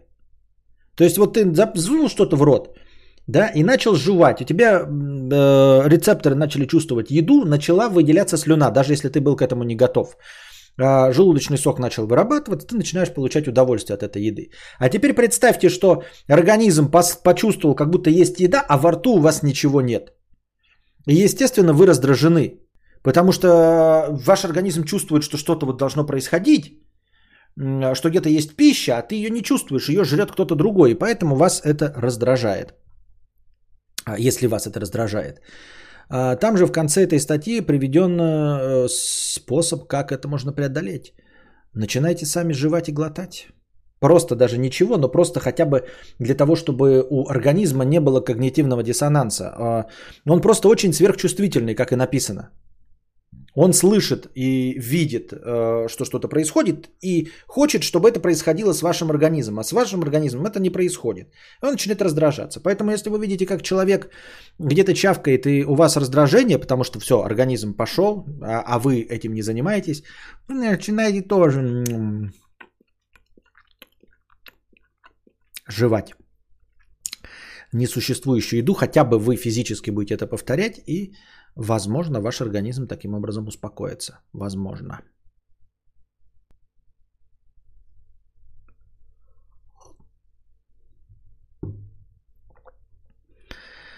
Имея возможность возвращать покупки в магаз, я перепробовал почти все топовые роботы-пылесосы. И вот все они гуано, кроме Дебот. Кто-то мне тут Дебот писал, да? Да, вот Дебот N3 Max. Или это ты писал? Дибот N3 Mac. Дибот, особенно iRobot Roomba Guano. А вот Дибот просто кайф. Ну вот Дибот мне кто-то рекламировал. Дибот N3 Max.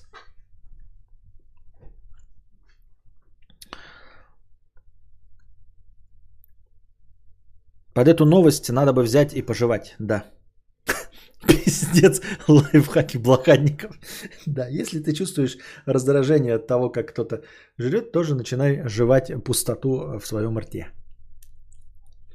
И воровка, и шалава. Обстановка по кайфу. Мы с тобою танцуем. В этом клубе сегодня диджей ставит музыку только для нас. Так.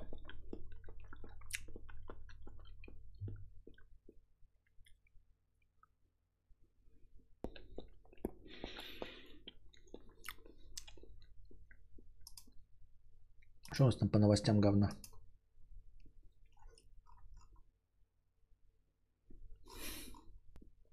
Еще серба не бесит. как бесит чавканье. Сглатывание. И сербание.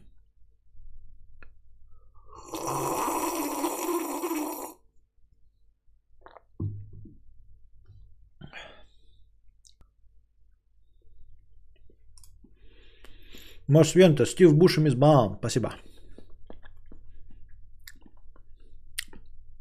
Если замешаны гены, то где-то рядом и чебурашки.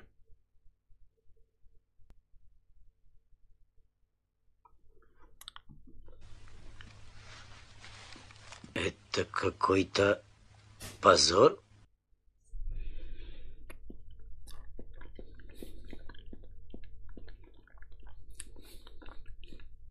Наконец-то топовый контент, еще бы полоскание рта.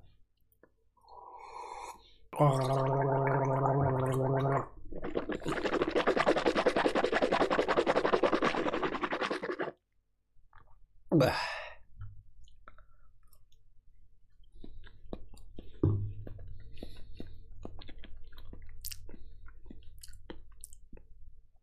А что делать, если тебя раздражает, когда кто-то поет? Донатить. О, да.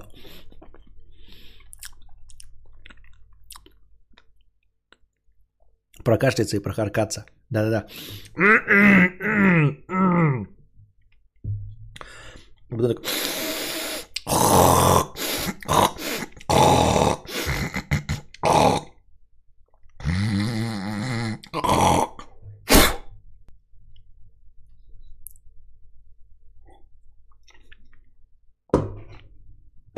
АСМР, который вы заслужили. Обстановка по кайфу. Мы с тобою танцуем. В этом клубе сегодня диджей ставит музыку только для нас. Сука, в глаз попал. Теперь монитор оттирать.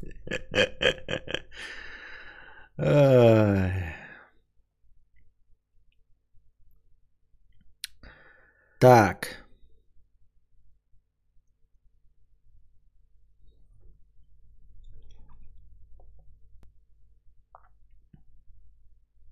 Пердеть на стриме Трамп. Что вы такое несете? Какие еще у нас есть новости говна?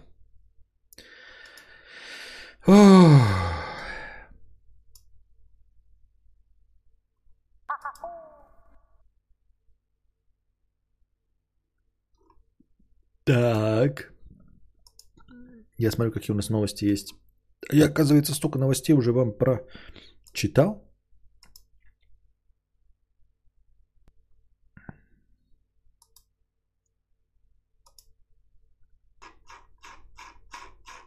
Не, ну это вообще для лекции, наверное, сгодится даже. Нихуя себе, блядь.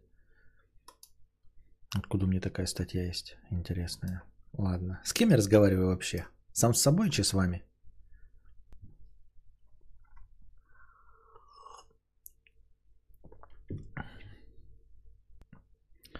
Оно было изначально сегодня приподнято. А вы заметили, что с повышением настроения в Кадару действительно поднимается настроение? Конечно, поднимается. Ничего, ничего изначально не было. Только с вашим э, донатами оно поднимается. Э, Кадавр слушал среднерусскую возвышенность. Что-то знакомое, что такое среднерусская возвышенность. А так, запись этого стрима можно использовать, чтобы отучать от АСМР, Мукбанк и прочего. Что, как крипта прет? Куда-то, наверное, прет. Я тут мои полномочия, все, я не знаю. Я когда-то давным-давно читал статью, я ее приготовил, не знаю, насколько это будет интересно. Лекции у нас теперь больше никогда не будет. Никогда не будет лекций, потому что э, закон о просветительской деятельности запрещает э, заниматься просветительской деятельностью. Поэтому мы просто поговорим э, об актерах, у которых ну, происходили в жизни интересные события в молодости. В общем, не задалась их не задалось их детство и вообще семейная жизнь с самого начала. Костя, когда бесконечную шутку прочитаешь, читал Улиса, кстати? Нет, не читал, ни то, ни другое.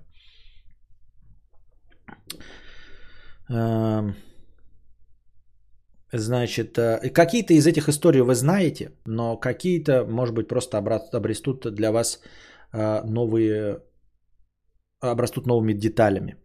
Про Елену Проклову. Нет, тут про Елену Проклову мне, кстати, не знаю, что сказать. С одной стороны, я целиком и полностью всех поддерживаю мету, но с другой стороны, я просто ничего не знаю. Давайте почитаем сборник анекдоты и тосты 1992 года выпуска. Вот умора будет. Да. Шарлиз Терон. Шарлиз Терон. Вот. Шарлиз Терон. а, Это актриса, которая играла э, в кинофильме «Безумный Макс». Играла в «Фуриосу». Кстати, про нее снимают э, про Фуриосу отдельный фильм, но, к сожалению, Фуриосу будет играть уже не Шарлиз Терон. Мне Шарлиз Терон не нравится. У нее э, угрюмое ебало, блядь, понимаете, на отъебись. Вот э, есть э, женщины там какие-нибудь веселушки-хохотушки, да, к которым э, тянешься приятно, а есть вот угрюмые ебла, да, вот ну, есть просто такие типа высокомерные, ну вы сами знаете это все, может вы просто никогда не обращали на это внимание, но вот для меня Шарлиз Терон, я думаю, что и в 15 лет, в 20 лет никогда я бы к ней не подошел, никогда бы с ней разговаривать не стал. Это лицо на, не просто на отъебись, оно... Нет, на отъебись, да. Оно угрюмое, но недовольное какое, чисто по жизни недовольное. Я вот тоже по жизни человек недовольный, но я думаю, что лицо у меня все-таки располагает, потому что иначе люди бы не начинали со мной разговаривать. Э, лицо психопатки, как я уже говорил, у Натали Портман. То есть она даже в мелодрамах, она даже в комедиях, у нее лицо, лицо так выглядит, как будто бы она сейчас вытащит кортик и тебе, значит, э, шило в бочину э, воткнет. 24 раза, а потом будет говорить, что ты упал на него сам. Все 24 раза спиной. А, вот, и мне Шарлиз Терон в, в связи с этим не нравится вообще ни в каком виде. Она для меня сексуальна, неинтересна и некрасива. И я не стремлюсь увидеть ее в кино. Это она труханами в том самом фильме светила, когда ноги перекладывала? Нет, это э, не Шарлиз Терон. это Шарон Стоун, а это Шарлиз Терон. Э, э, родилась Натали Портман красотка. Ну, красотка, да, но опять-таки, я бы с ней наедине не остался и спиной бы к ней поворачиваться не стал. Вот так выглядит для меня ее лицо. Что думаешь о Николь Кидман? Николь Кидман мне тоже не нравится. Они очень рядом стоят вместе с Шарлиз Терон по угрюмости ёбл. Насчет Шарлизки согласен, у нее несколько нейтрально-универсальное лицо, что иногда даже не узнаю ее в фильмах. Ну и вот как можно и с Николь Кидман ее попутать легко и просто. У Николь Кидман злое лицо. Э, У Шарлиз Терон просто угрюмое лицо недовольного человека, а у Николь Кидман злое лицо. Вот, мне кажется, Кира Найтли красивее. Почему именно Кира Найтли? Любая красивее, блядь. Кто угодно красивее. Э, У кого лицо притягательнее, приятнее. Просто, просто приятнее и все. Так вот, родилась она, значит, в Южной э, Африке, в Южноафриканской республике, в той самой, где у нас был апартеид, вот, А, значит, э, в семье не не бедных людей, ферма, Э, фирма была у ее семьи по строительству дорог. Понятно, потом, что ближе к 13-15 годам там, значит, власть сменилась, перешла к черным афроамериканским э, БЛМщикам. И, значит, э, ну, надо было оттуда как-то сваливать. Вот. э, В 13 лет ее отдали э, в интернат, Национальную школу искусств. У меня есть такое впечатление, что тут тоже, э, знаете, довольно повторяющиеся истории у, вот среди этих актеров. Во-первых, э, очень часто получается так, что если какая-то драматическая история в детстве, да, бывает у актера, то э, родители у него были, у этого актера или актрисы были молодыми. Ну, молодыми это значит до 25 лет. Вот. Со старыми это происходит реже гораздо, какая-то ебанина. Вот. А если еще до 20 лет, то вообще высока вероятность, что произойдет ка- какая-нибудь срань. Во-первых. А, Во-вторых, вот если тебя отсылают э, в школу э, для военных, какой-нибудь там, да, э, в Суворовское училище, ну типа Суворовского училища, если тебя отпра- отправляют в школу искусств, в школу боевого самбо в 13-15 лет, это значит, что в семье у тебя все не будьте здрасте. Вот. И также произошло с э, Шерон Стоун. Давайте тогда, чтобы у нас было как-то а, покрасивше, да, будем ебасосины вставлять, а то неинтересно, о чем мы тут говорим. Можно было, конечно, подготовиться. Но кто мы такие, чтобы готовиться заранее, правильно? Будьте здрасте, нахуй нам это надо. Мы что, дурные, блядь? Вот ты меня спутал, блядь. Я написал Шерон Стоун, хотя, хотя говорил про Шарлиз Терон.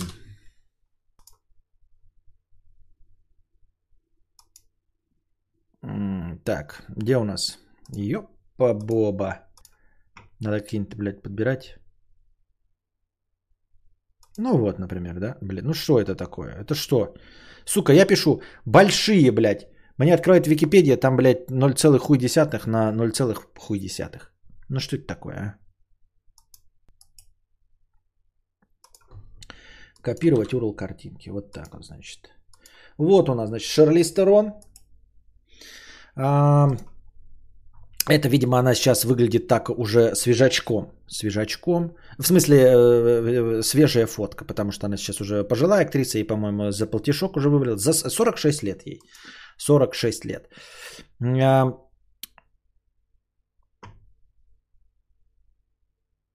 Я уже запуталась, пока их ёбла гуглила. Шерон Хуйон, Терон Шарлиз. Приношу глубочайшие извинения за спутывание мудреца. Вот, это у нас Шарлиз Терон. Она играла в кинофильме еще, помните, недавно комедия выходила. Хотя сама по себе комедия говно, но шутки там отдельные прикольные. Про э, Дикий Запад. Э, там этот играл сценарист э, и главный озвучальщик всего Саус Парка. Как его зовут? Я забыл, я его никак не могу запомнить, э, как его зовут. У нее такое тоже ебаное лицо, неприятное. Вот. Эм, и там он ковбоя играл, и вот он шашни с ней крутил еще. Там еще шутка про доллар была, типа, когда э, доллар показывают, он там, типа, сними шляпу, пацану говорит, имей уважение, тебе доллар показывают. Пожилая актриса 46 лет, это бан. Миллион способов потерять голову, да. Тоже хуй запомнишь это название. Так себе фильм одноразовый, но шутки там есть забавные. Там, во-первых, другая актриса играет, э, моя одна из э, симпатичнейших дам, э, еврейская стендаперша, имя которой я тоже не вспомню.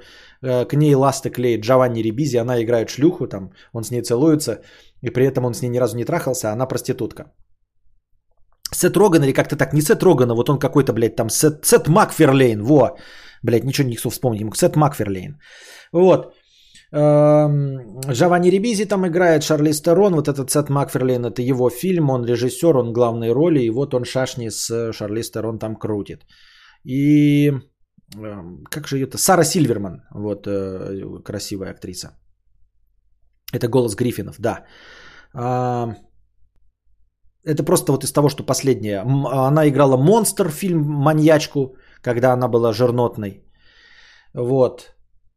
И в 13 лет ее отдали в интернат, национальную школу искусств. Хотя семья у нее была почти успешная. Ну, в целом, как бы отец у нее был спорненький. Ну, как обычно бывает, там, ты не сильно задумываешься над этим, пока не становишься взрослым. Вот, и умер он у нее в автокатастрофе. То есть, пока она была там в этой в национальной школе искусств, когда ей исполнилось 15 лет, уже через 2 года, то есть она уже подотвыкла от своей семьи, отец ее умер в автокатастрофе. Ну и она так думала, что Отец у нее умер в автокатастрофе, пока в один прекрасный момент не узнала, что на самом деле э, ее отца угрохала ее мать. Отец э, на колдырился, наебенился в говностан, пришел, хотел ее, в общем, бить, она там что-то куда-то побежала, на втором этаже дверь, вытащила пистолет и угрохала ее отца. Э, суд полностью встал на ее сторону, поэтому мать не посадили.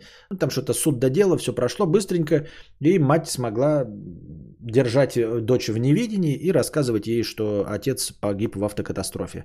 Хотя на самом деле он был, ну, как вы понимаете, тиран и деспот домашний, которого убили и э, суд оправдал. Вот такая фигня. Сейчас ей 46 лет, она не замужем, у нее двое приемных детей – я не знаю для чего, но в этой статье было так вот, в конце каждой такой истории была приметочка, как они сейчас живут. Может быть, это для того, чтобы создать у нас какой-то психологический портрет и образ, как на них это отразилось. Но я не очень понимаю, как это могло на них отразиться, потому что э, тут очень часто они начинают расследовать или узнают вообще о своей э, семейной трагедии, когда находятся уже в сознательном возрасте. И, в общем, мало на тебя что может повлиять. Хотя, опять-таки, если у тебя в семье там в начальном этапе было что-то не то, даже если ты об этом не знаешь, это все равно отражается на твоей дальнейшей судьбе. Возможно. А может быть и хуй его знает. Вот. Джеки Чан. А, тоже только, по-моему, в сознательном возрасте узнал. Кто такой Джеки Чан, вы спросите? Кто это Джеки Чан? Давай портрет нам Джеки Чана. Давай. Там вообще История, ебать, там эм, э, Джейсон Борн, блядь, э, э, Джеймс Бонд, все вместе э, могут копировать. Сейчас. Все вместе в одном флаконе. И Джейсон Борн, и Джеймс Бонд. Но, конечно, издалека попахивает пиздешом. Мне кажется, кто-то в конечном итоге врет. Может быть, привирает сам Джеки Чан для красоты. Может быть, э, обманул его на самом деле его отец, потому что там история я ебал. Э, он родился то ли в Гонконге, то ли в Австралии, это я сейчас не помню, но это, в общем-то, по большей части не важно. Его родители, по официальной как бы истории, да, бежали от коммунистов в Гонконг, вот, из Гонконга, когда ему было 6 лет, значит, родился он все-таки в Гонконге, вот, э, его родители перебрались в Австралию. Потом, значит, э, уже где-то ну, в возрасте поняли, что у него есть задатки, и отдали, отправили Джеки Чана э, в интернат Пекинской оперы, как я понимаю, обратно в Китай. Вот, и там он в Пекинской опере, это как школа искусств, тебя там учат на все, что возможно, танцы, боевые искусства, ну и, в общем-то, актерство. Вот. И потом только в 20 лет он, э, насколько я понял, узнал секрет своего отца. А, отец его был шпион, не знаю чей, но шпион он был в Китае. Вот, и когда, видимо, к власти приходили коммунисты или что-то там такое вот происходило, какая-то э, катавасия, он решил совершить съебатор. Э, и, решил, и совершил этот съебатор. Совершил съебатор он э, довольно э, забавно, оставив двух детей на, просто на произвол судьбы. То есть он вот разово по щелчку взял, вышел из дома и уехал в Гонконг прямо из Китая. Никого не предупреждая, чтобы его за ним не погнались и пятое и десятое. Таким образом, у Джеки Чана есть два брата, как это правильно называется, это единокровные. Единоутробные это если одна мать, единокровные это если один отец. А, два единокровных брата есть у Джеки Чана, которые остались в этом Токио. Вот, а, поскольку в Китае так никто и не знал, чем занимался вот отец этого Джеки Чана, то он просто пропал, исчез, а, взял друг этого отца на попечение этих детей, потому что с матерью что-то до этого случилось, то ли она умерла, то ли еще что-то в этом роде. Вот, а он смотался в Гонконг, этот отец Джеки Чана, в Гонконге. Он тратил что-то какое-то туда-сюда в Шанхай, э, туда-сюда летал, непонятно что. А, и, значит, встретился со второй женой, то есть будущей матерью э, Джеки Чана. Встретился с ней, встретился с ней при очень странных обстоятельствах. Во-первых, у нее уже, она тоже была вдовой, потому что первый муж ее умер от бомбардировки японцев, и у нее было две дочери. И сама по себе она была преступница и игрок. Она просирала деньги э, в игровых залах, ну, грубо говоря, в казино, и торговала опием. И он, его отец, когда вот сбежал от коммунистов, он работал где-то на таможне. И он ее поймал с наркотиками, с опием. И, в общем, он в нее втюрился и влюбился и отмазал ее. Отмазал ее, мать Джеки Чана, с вот этими двумя дочерьми. В общем, вылечил ее от, э, от опия. А, то ли она сама была, то ли она только торговкой была. И, в общем, вылечил ее от игровой зависимости. И вот они вместе, он какое-то время еще скрывался в американском посольстве, потом они вместе переехали в Австралию. Вот такая вот канитель. А, и об этом узнал только то ли в 20 лет, то ли, если мне там правильно записано. Ну, в общем, уже в сознательном возрасте узнал Джеки Чан. История говна, согласитесь, звучит как пиздеж, да? Я шпион. Вот, то есть, типа, ты знаешь, что твой сын актер известный, мировой, и рано или поздно он узнает, что а, у него есть братья единокровные. Как же сказать своему сыну, что ты бросил двоих детей, блядь, в государстве в одном. Просто решил бросить двоих детей и съебать. Ты говоришь, я был шпион. А проверить этого никто уже не может. Никак Джеки Чан тоже не может получить государственным э, архивом каким-нибудь, понимаете? Там нет такого, что рассекретили. Ну, потому что это все еще актуальная информация. Да? Поэтому, если вы, допустим, у вас батя ушел от вас, в детстве за сигаретами и не вернулся, а потом в 25 лет, когда вы стали известной блогеркой или э, известным актером, он к вам возвращается и говорит, ну вот, сынок, я всю жизнь тебя любил, ты спрашиваешь, а где ты был, батя? Ты знаешь, я был шпион. И ты его на вранье-то поймать не можешь. Понимаешь? Не можешь ты его на вранье поймать. А что? Ну, он был шпион. А как ты это узнаешь? А как ты узнаешь? Да никак. Папа, почему ты от нас ушел? Сынок, я шпион. Да. Ну и вот эта вот история с матерью, которая была о, о, э, торговкой опиу, опиумом, которую он поймал вот прямо на самолете, там где-то в аэропорту, он был этим таможенником. Прям какая-то история чуть ли не Ромео и Джульетты, знаете, э, человек в законе, да, э, берет на себя ответственность, отмазывает наркоторговку, излечивает ее от игромании, а она везла опий, судя по всему, чтобы расплатиться за долги по игре. И он ее отмазывает, оплачивает за нее долг, и она ему клянется, что больше не будет игроманкой, и при этом у нее уже есть две дочери, и муж, не просто ее бросивший, спившийся, а погибший от бомбардировки Японией. Это прям, блядь, прям сейчас бери и эпик снимай какой-то, да?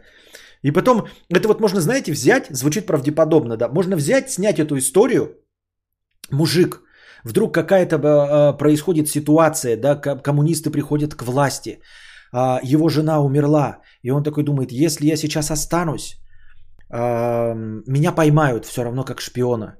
И все узнают, и мои дети, как в СССР, будут детьми врага народа. Будут детьми врага народа, и мои дети за это поплатятся. Я их очень люблю. И он плачет, и видит, как засыпают два его сыночка на кроватях. Он никого не предупреждая просто выходит, оставляя документы и все, что у него есть, и идет пешком, и вплавь добирается до военного корабля, Сингапура или кого-то там, и его забирают, и он уезжает. И никто так и не знает, что он шпион, его так и не поймали, а это просто брошенные дети. Но брошенные дети – это лучше, чем дети врага народа. И они живут. И друг этого отца, который тоже не знал, что он шпион, берет этих детей и растит как своих собственных. И, конечно, у них нет их родного отца, но все равно они не дети врага народа. А он, одинокий в Сингапуре, его встречают с почестями, дают ему какую-то медаль, возможно, дают ему чуть-чуть денег, и он устраивается таможенником. И он очень одинок, потому что у него нет детей. И вот он э, однажды на, сам, э, с, на посадке в самолет ловит молодую женщину. Он видит, что она все еще красива. И он видит у нее опий и понимает, что ей грозит 25 лет до пожизненного, возможно, даже со смертельным исходом. И он смотрит в ее документы и видит, что у нее двое дочерей. И он спрашивает у нее, ну как же вы так? Зачем же вы? Почему же ваш э, муж, отец этих дочерей, не может, что ли, э, прокормить вас, что вы торгуете опием? И она говорит, он не может. Потому что он умер под бомбардировкой Японии. И она рассказывает ему историю, как они бежали с двумя дочерьми, и бомба упала ему прямо в голову, и разорвала, и он пораскинул мозгами по асфальту, и они остались вдвоем с дочерьми, он ее дочери. Это как мои сыновья. Я должен взять этих дочерей, как кто-то взял на попечение моих сыновей. Я заплачу за тебя, за твой долг, ты еще и игроманка. И он заплатил за нее долг и взял с нее клятву. Он сказал, что я помогу вырастить твоих дочерей, если ты бросишь играть. И она клянется и бросает играть. И они едут в Австралию. И он работает поваром, а она работает э, посудомойкой. И они, э, затянув пояса, тянут эту лямку. И у них рождается сын, который проявляет какие-то вот свои данные, и они потихонечку, помаленечку обживаются и отправляют своего сына в пекинскую школу оперы, и в конце концов они становятся на ноги, и, и, и он решает рассказать свою историю своему сыну. А этим сыном был Альберт Эй, Эй Джеки Чан.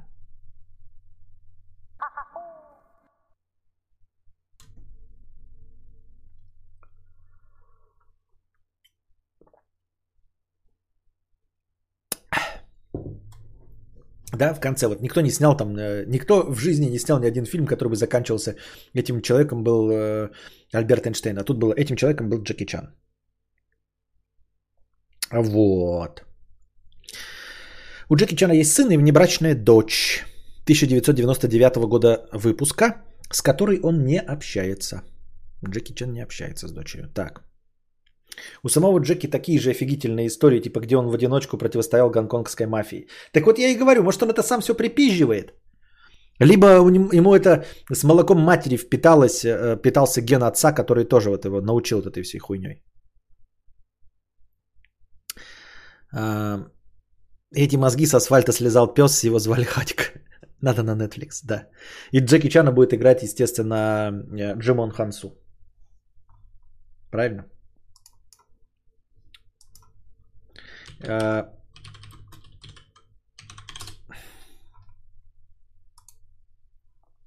что это?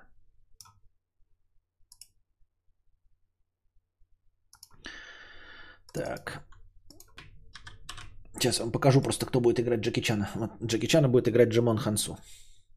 Ну а кто еще на Netflix может играть, правильно? Джеки Чана, кроме как Джимон Хансу. Такие вот дела, дорогие друзья. Вот. Костя, как такой планшет-читалка Remarkable 2? Откуда я знаю? Понять не даже не знаю, как это выглядит. Э, Джеки Чан отказался от дочери после ее каминг-аута. Они с ее девушкой бомжевали под мостом месяц потом. Вот такая вот еще, видите, это еще продолжение истории. Есть. Оказывается, он нетерпи, нетерпимый чувак. Так. Нахлебник 50 рублей. Старый отель, двери свои открой. Старый отель, в полночь меня укрой.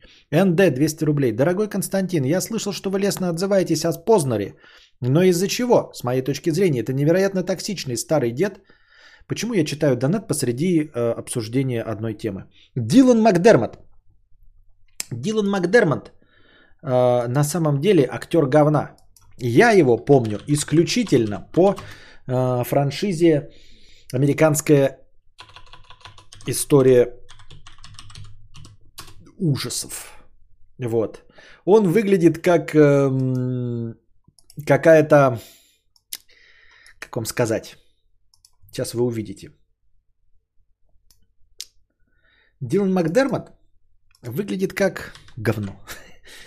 Он выглядит как э, какая-то больная версия Росса из друзей. Просто сломанная, генетически модифицированная. Точнее, э, э, в, генетически вырожденческая версия Росса Геллера из «Друзей».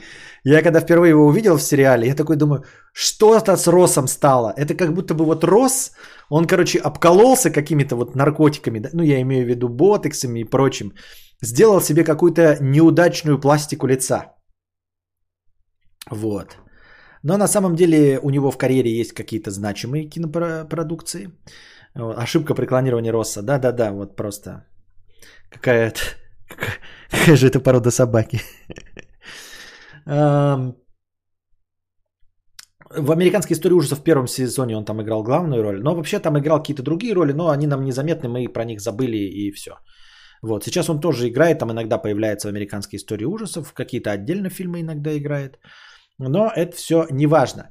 А, его история вообще примечательная. Вообще замечательная, примечательная, я в ахуе. А, его родители, как я вам и обещал, были молоды. А, матери его было 15 лет, а отцу 17 лет на момент, когда они начали свои отношения. И вот у них родился вот этот, насколько я, если правильно, Марк Макдермот. Это потом он сменил имя на Дилан, но дальше будет интереснее. Как обычно, вот все истории, которые прям бери и снимай байопики. А, э, Отец их бросил. Ну, естественно, какие отношения, да, в 15-17 лет. Вот он родился, этот э, Марк Макдермот. И отец их бросил. И она осталась мать э, с ним и завела себе ну, еще одного молодого человека. Этот новый молодой человек был, конечно, какой-то очень странный. Вот. А, не странный, а имеется в виду абьюзер конкретный. Но ни, ни, ни, ни Дилан Макдермот этого не понимал. Смесь э, Рэми и Росс. вот. Но реал же на собак какой-то похож. А, которого звали Спонца. И он, в общем, э, застрелил его мать. Ну, как застрелил? Я сейчас так рассказываю, потому что я давным-давно подготовил, если бы я сразу рассказывал. Ну, в общем, вы мне все равно прощаете, мне кажется, я все равно интересно рассказываю. Сам себя не похвалишь, ходишь как оплеванный. Так вот, значит, в один прекрасный момент мать его жила с вот этим Марком Макдермотом, вот маленьким, сколько там ему было, да, и с, со своим любовником по фамилии Спонца. А, и в один прекрасный момент она застрелилась и умерла. А, было очень странно, э, потому что два варианта развития событий. А, сам вот этот э, ее любовник Спонца сказал, что он чистил пистолет и положил его на стол. Она взяла очищенный пистолет, такая посмотреть, какой он чистый, и случайно застрелилась. И второй вариант, она взяла пистолет и специально застрелилась. В общем, в любом случае он не виноват. Но э, при таких обстоятельствах, вообще-то, да, э, проводится большая тщательная проверка, потому что если никаких других свидетелей не было, то ну, в таком случае э, есть он является единственным свидетелем, и нужны какие-то другие дополнительные данные, потому что этого недостаточно, чтобы отмазаться от убийства, понимаете? Ты просто говоришь, ой, она при мне застрелилась, больше никто ничего не видел, вы находились в доме э, вдвоем, причем вы часто ссорились, все это знают, ты занимался рукоприкладством, все это знают, а еще ты был каким-то странным, э, типа бандюком, э, вот эта смерть его матери произошла в 1967 году. А, и вот этот спонсор в итоге не сел в тюрьму, потому что он просто сказал, что она сама застрелилась из пистолета, который он почистил. Да? А, и через 5 лет, в 1972 году, его нашли мертвым в багажнике автомобиля прям сразу рисуешь себе ситуацию какую-то из клана Сопрано. То есть это какой-то переблотненный чувачок, который занимался нечистыми делишками, где-то с кем-то что-то не поделил, его угрохали. И на стоянке возле э, клуба «Вертящиеся титьки» в багажнике найден был его труп. То есть, очевидно, он был э, плохой человек. Почему же его не посадили, если он был плохой человек? А тут уже два вариантика есть, что, возможно, он был информатором. Ну, то есть его как-то отмазали. Вот. Либо он у него отец был надзиратель в тюрьме, то есть тоже какой-то высокопоставленный, приблотненный государственный чувак, который его э, оправдал. Но сам он по себе был э, бандюком и всего пять лет после этого эпизод, эпиздо прожил и помер. Самое забавное происходит дальше с вот, э, вот этой судьбе Дилана Макдермота. А, он сменил именно дело, но это не важно. В общем, э, суть до дела, он где-то рос, где-то с кем-то жил. И э, в один прекрасный момент он, ну, он общался со своим отцом, который от него ушел, вот от них в молодости. Сколько ему было? 17 лет. В общем, он, он своего отца не винил ни в чем. Вот, и с ним общался. И особенно э, его общение стало плотным с его отцом, э, когда отец был женат уже в третий раз. А вот этот Дилан Макдермот, подружился с третьей женой своего отца. То есть, ну прям сложились такие хорошие отношения. Он уже подросток был к тому времени. И э, обычно как бывает, ты ну там э, со своим родителем, который разведенный, э, общаешься, ну мачеха тебя там недолюбливает, поэтому там ну как-то не складывается. А тут отношения между ним, вот этим Диланом Макдермотом, и мачехой, третьей женой отца сложились. Вот. Поскольку отец его родил, когда ему было 17 лет, вы понимаете, что отец был не, не стар к этому времени. И жена его была не стара. Вот. И эта э, жена, э, третья жена его отца, она очень полюбила этого Дилана Макдермота как собственного сына. Вот, между прочим, это вот эта самая жена, она в будущем, она известная писательница, которая написала известную книгу «Монологи вагины». Ив Энслер ее зовут. Вы слышали, наверное, об этой книге. Такая феминистическая книга «Монологи вагины». Вот, это вот э, та самая третья жена его отца, э, которая приняла его в семью. Вот. Настолько он с ними сдружился, ну, с, то есть поддерживал отношения со своим отцом, и настолько он понравился своей вот этой мачехе, третьей жене отца и Венслер, что она даже его усыновила. И тот Джуни Руни пишет, он ее, наверное, жахал. Да нет, он ее не жахал. Третью жену своего отца, которая его усыновила. Ты думаешь, он ее жахал? Третью жену отца, которая его усыновила, любил. Она даже писала сценарии для фильмов специально, чтобы он в них играл. То есть она под него говорила, вот я торгую вам сценарий, а он будет в нем играть. Вот это Дилан Макдермот. Там настоящая просто любовь матери, ну матери вот какой она могла быть, и сына. Она его усыновила, когда ему было 17, ему 17, а ей было, внимание, 23. Он нашел близкого человека в семье своего отца. Третью жену своего отца, которая написала книгу «Монологи вагины». И она так полюбила его, как сына, что усыновила его, когда ей было 23, а ему было 17. Я видел фильмы похожие. Я думал, что этот сюжет абсолютно нереальный. Я видел такие фильмы. Что-то странно все это. Да. Что 23-летняя взрослая женщина прониклась любовью к своему 17-летнему пасынку. Я видел такие фильмы. В таких фильмах Дилан Макдермот не играет, когда парень сидит, а новая жена его отца, молодая и не намного старше его. Эти фильмы всегда в одном жанре.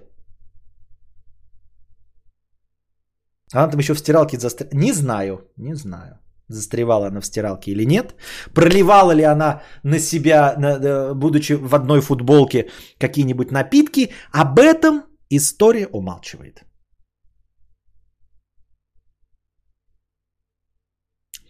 Такие дела.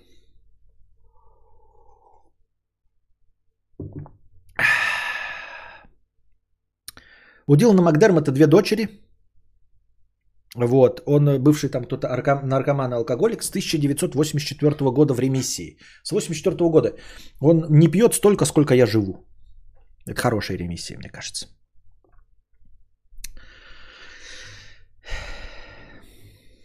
Да нет, ну что вы, я думаю, что там все искренне было.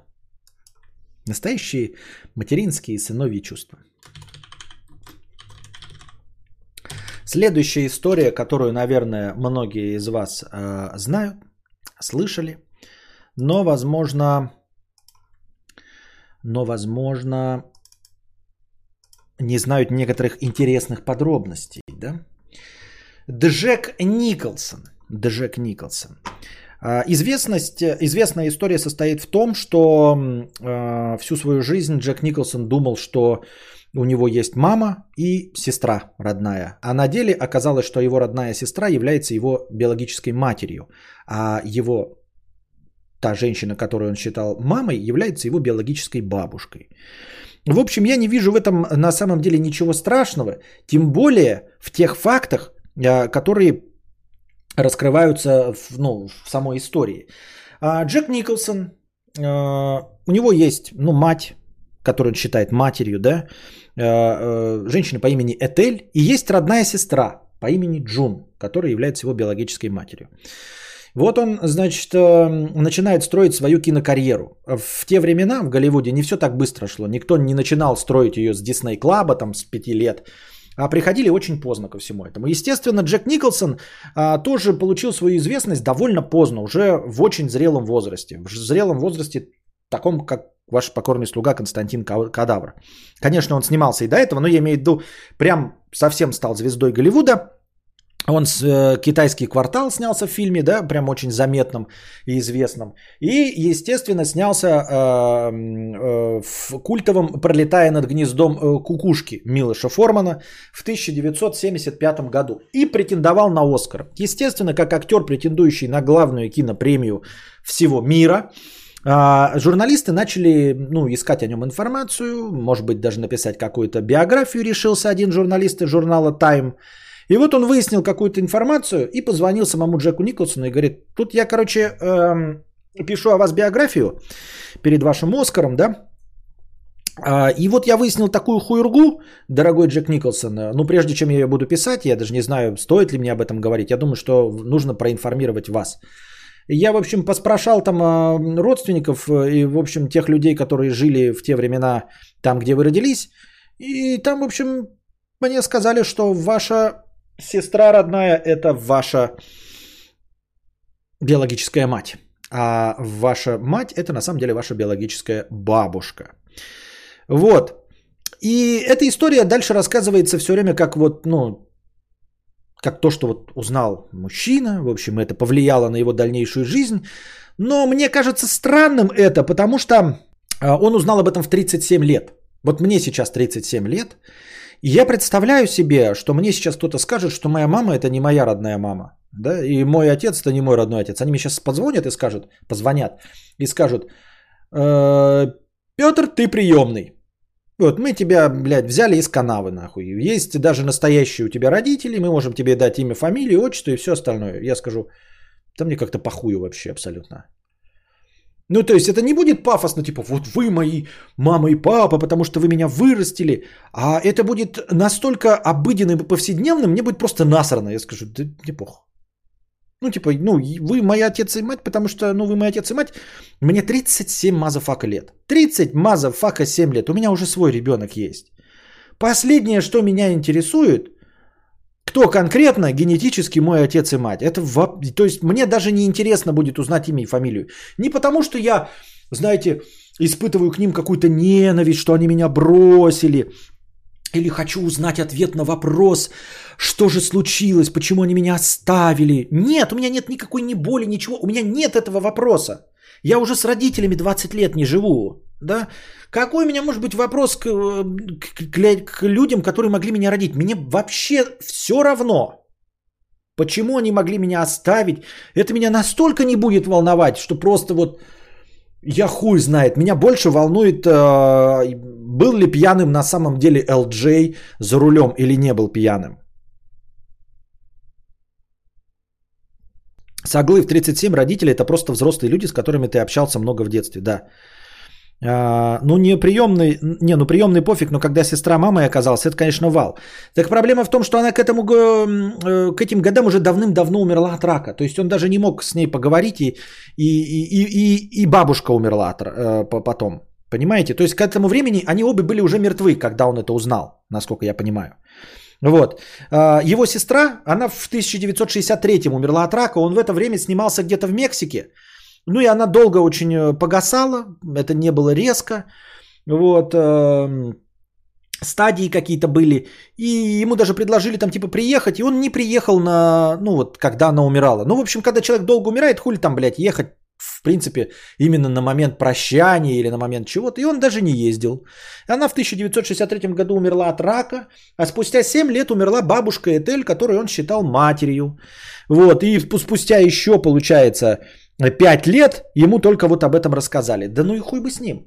Э, интересно, да, что они решили с мамой, вот эта вот сестра и с мамой это провернуть, хотя она его родила не в какие-то 14 лет или 15.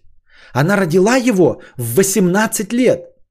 В абсолютно нормальном возрасте. Даже сейчас, в 21 веке, когда вот это child free, когда рождение первого ребенка в 30 и с лишним лет нет никаких старороженец, ни для кого не считается, ну, особенно таким вот осуждаемым ранним рождением 18 лет. Нет, скажут, ну, рановато, конечно, но, но не осуждаемо. Точно никто не будет скрывать, никто не будет тупить взор, типа моя дочь забеременела в 18. Нет, скажут, ну, молодцы, ну, Хорошо, первый ребенок, ладно, в 18, следующего там еще.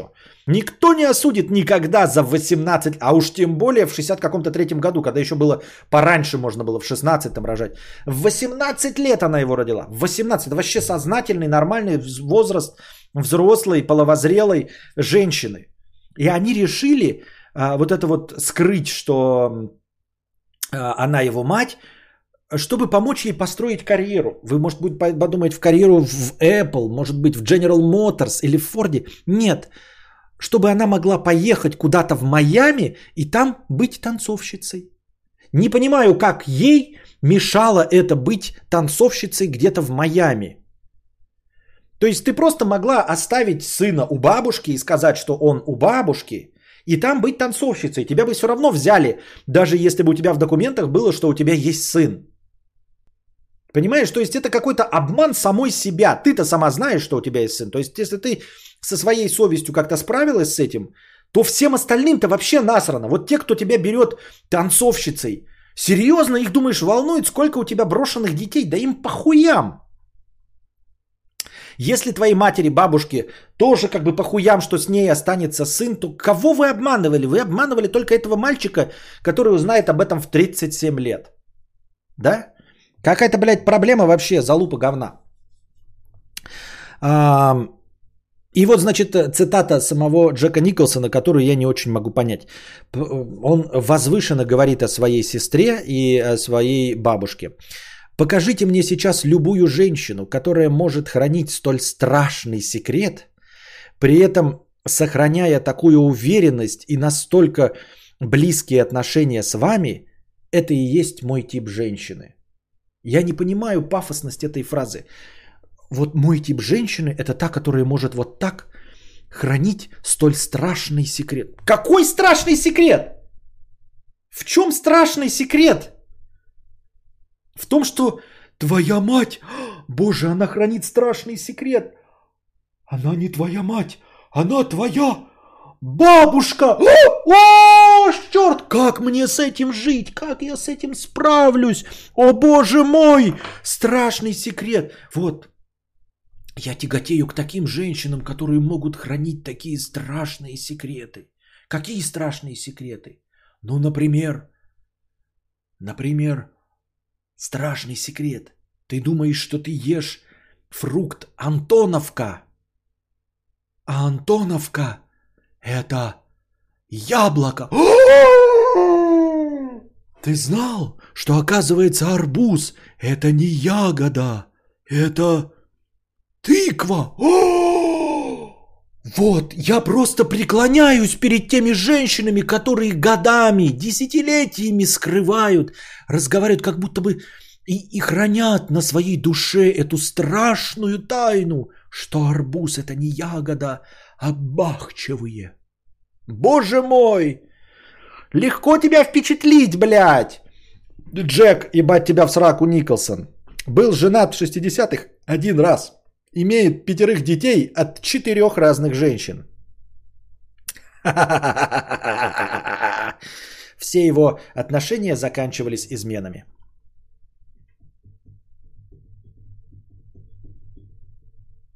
Такие дела. Небольшая песен пауза.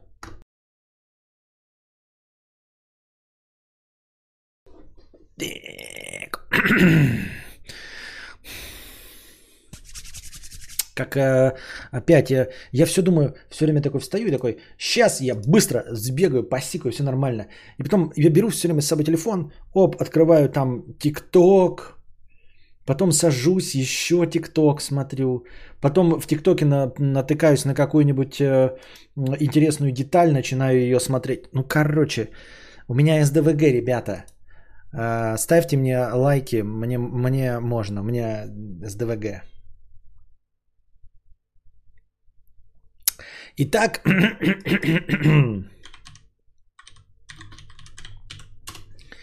э, следующий наш пациент, пациент это, кто бы вы могли подумать, правильно.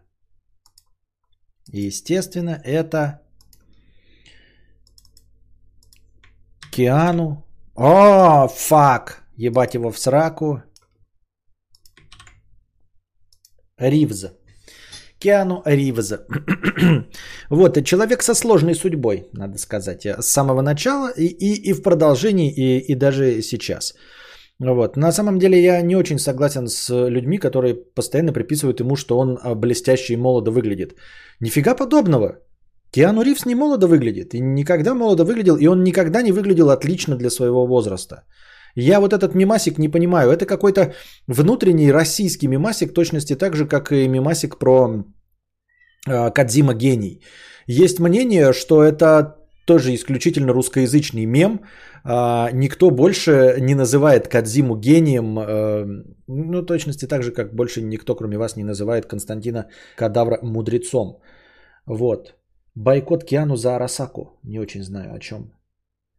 Э, вот. Эм, он всегда в своем возрасте выглядит на свой возраст. У него эти есть вторые подбородки, которые он скрывает тщательным образом своими э, бородами. Вот э, Джаред Лето я понимаю, да, хуй просышь сколько ему, хотя уже полтос, да. А Киану Ривз прекрасно выглядит, прекрасно выглядит, но на свой возраст. Вот, а родился в 1964 году э, Ливан, в ливанском Бейруте. Э, в паре рабочего и художницы по костюмам, которая приехала туда снимать что-то. И вот, в общем, она познакомилась с рабочим в этой э, в этом ливанском Бейруте, местным каким-то, да, поэтому не такой уж и светлый у нас получился сам Киану Ривз, она англичанка, вот, а он американец китайского происхождения, хотя оба ни, никакого отношения к, ни, ни к Ливану, ни к Бейруту не имели. А, на тот момент им было 19-21, опять э, наша примечательная история молодого брака, 19-21, 19, естественно, матери, 21, э, хотя это не естественно, э, отцу. Вот, э, отец у него был говна, ну, то есть, понятное дело, что она была англичанка, да, художница по костюмам в свои 19 лет. Э, ехала, естественно, за новыми ощущениями, а он уже тогда был разнорабочий. Э, попал в тюрьму в Гавайях за торговлю наркотиками в аэропорту.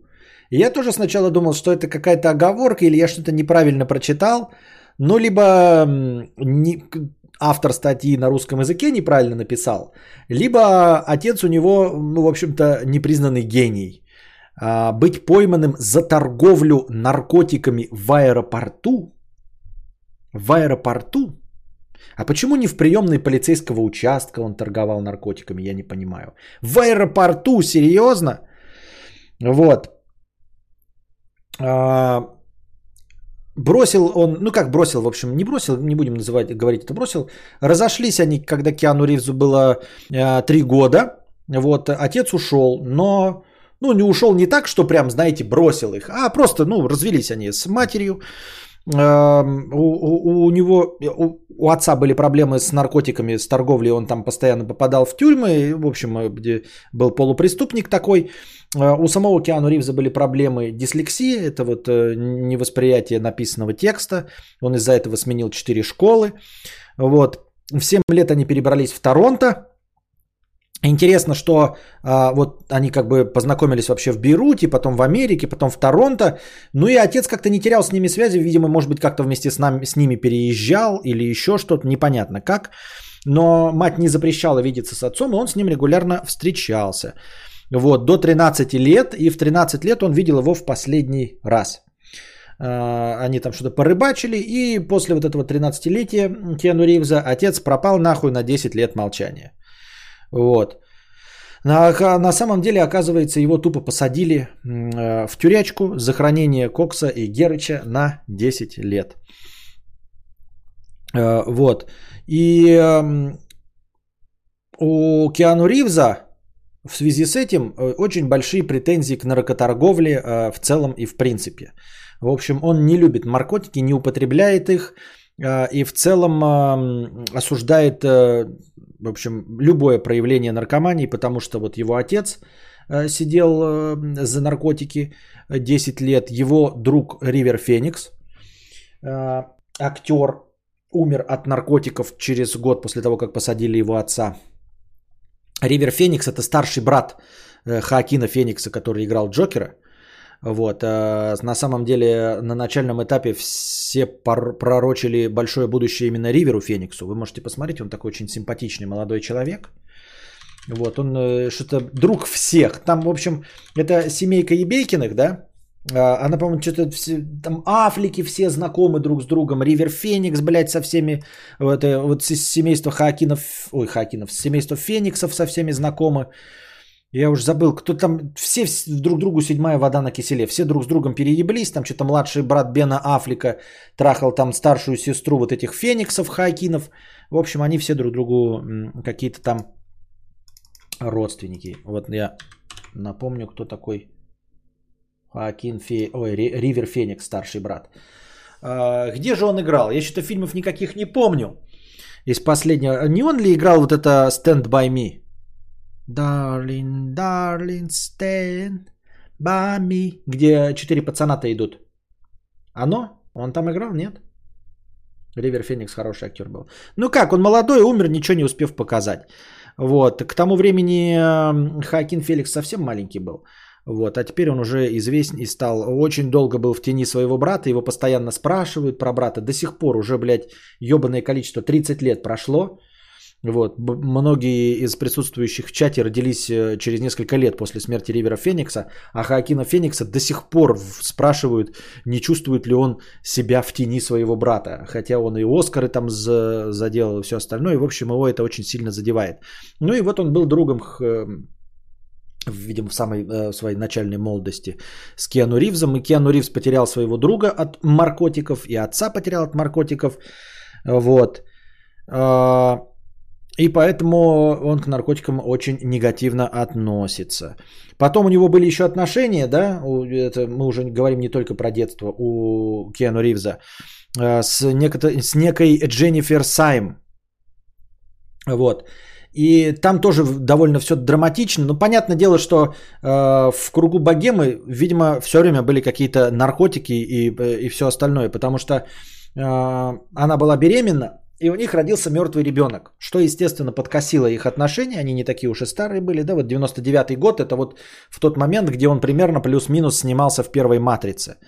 Вот, родился у них мертвый ребенок, они это пережили вместе, с этим справились, но через два года она умерла в автокатастрофе. В довольно странной автокатастрофе умерла, да? А, она ехала с вечеринки Мэрилина Мэнсона. Ну, вроде бы Мэрилин Мэнсон, но теперь мы знаем, что он тоже какой-то извращенец и харасер и приставал ко всем. Вот, и, и наркотики опять-таки.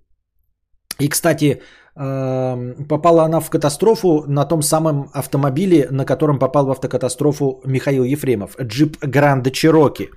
Вот. Но в отличие от э, э, Михаила Ефремова, который э, отделался легким испугом, убив насмерть второго водителя, э, его спасла подушка безопасности. Ее не только не спасла подушка безопасности, она вылетела в лобовое стекло. Вот. Эм, врезалась в три э, машины, стоявшие, просто в стоявшие машины, она врезалась, вылетела через лобовое стекло и мгновенно умерла. Возвращалась она после вечеринки у Мэрилина Мэнсона. Но ни для кого ведь не секрет, что есть такая статистика негласная, да, говорящая о том, что э, смерти в результате э, ДТП, в которых участвует только один умерший,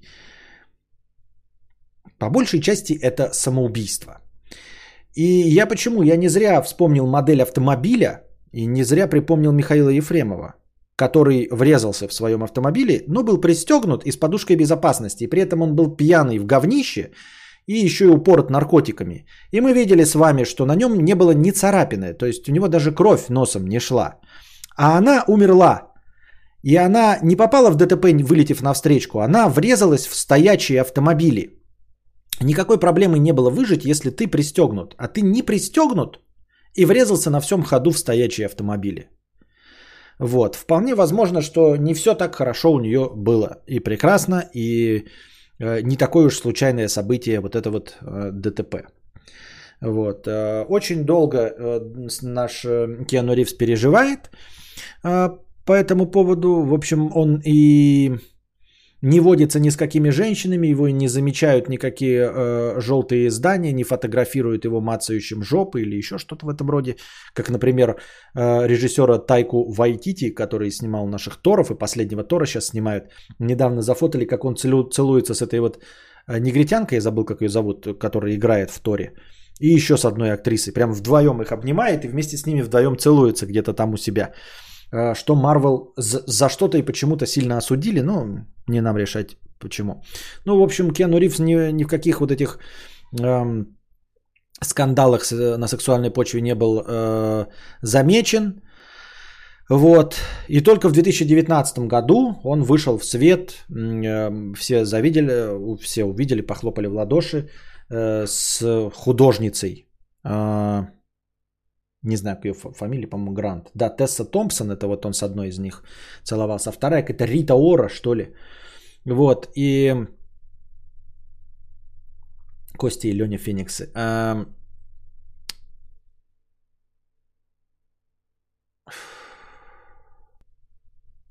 что-то ты меня э, сбил с мысли, ты Костя и Леня Фениксами. А, с художницей, которая выглядит совершенно не богемно, а выглядит как э, женщина своего возраста. Ну и все посчитали, что вот наконец-то вот он э, успокоился, устаканился, и может быть его ждет э, в его возрасте, 50 с лишним лет, какое-то семейное счастье. А, вообще его жизнь довольно странна. Я только еще вспомнил, что он же еще в аварию попадал в довольно мощную на мотоцикле. Он большой любитель мотоциклов, у него этих мотоциклов хоть жопой жуй. Но это не суицидальные наклонности, он на них не очень-то сильно, ну, они как бы спортивные, а, но попадал он в аварию еще до того, как у него там что-то не складывалось в жизни. И очень долго латался. А в целом потом уже где-то лет 30 как не попадает в аварии. Так что суицидальных наклонностей у него Вроде бы нет. А вообще мы в целом это все осуждаем.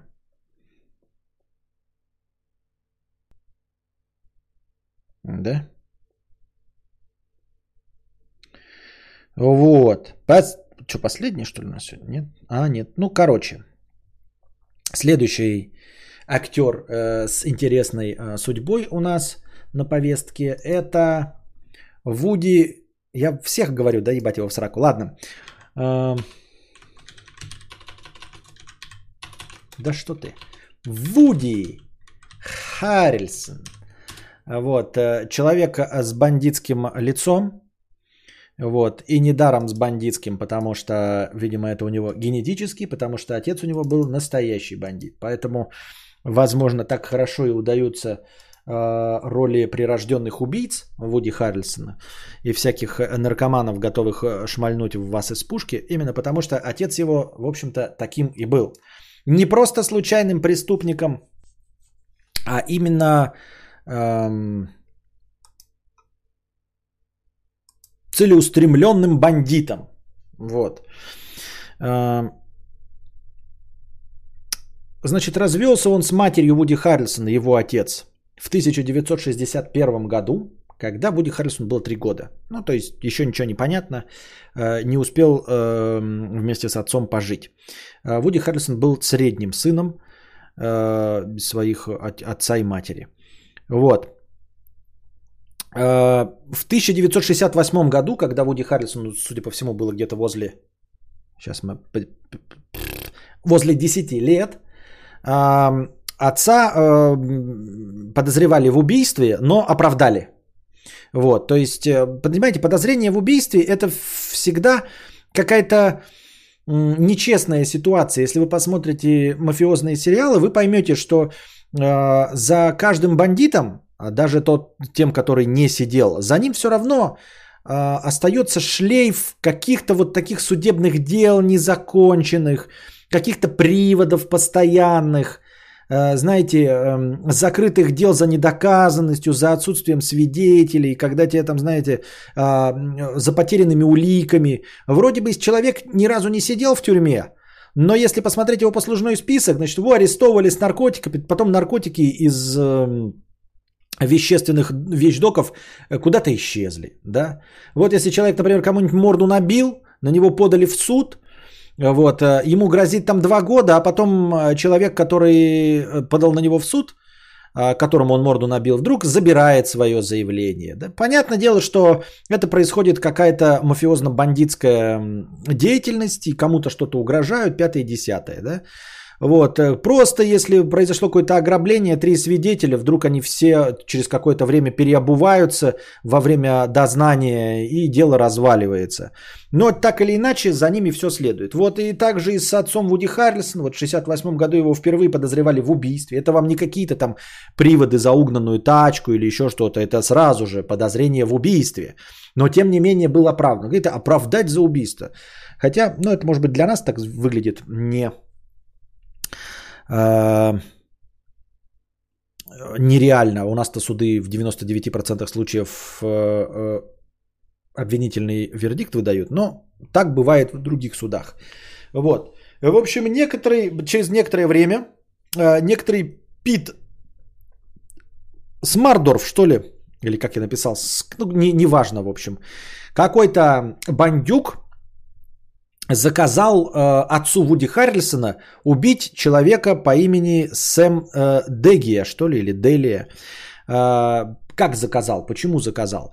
Потому что на самом деле э, отец Вуди Харрельсона вот этому э, Питу на него работал и возил наркотики. И он эти наркотики во время облавы просрал. Произошла полицейская облава.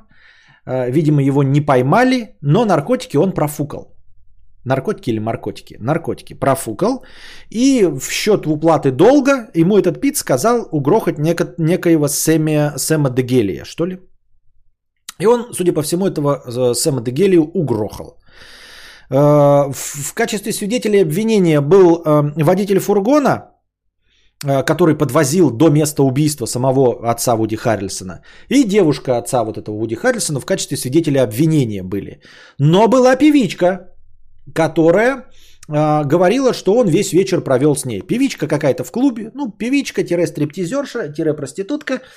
Вот, и, и дело длилось 5 лет. 5 лет, видимо, ей платили регулярно какие-то бабки. А, это я просто уже домысливаю, чтобы она говорила, что у него есть четкое алиби, что он был с ней. Когда деньги кончились, она резко переобулась и сказала, да не, нихуя он не был со мной. Взяла свои манатки и съебатор совершила. А свидетели обвинения, естественно, остались. Вот. А, Таким образом, а,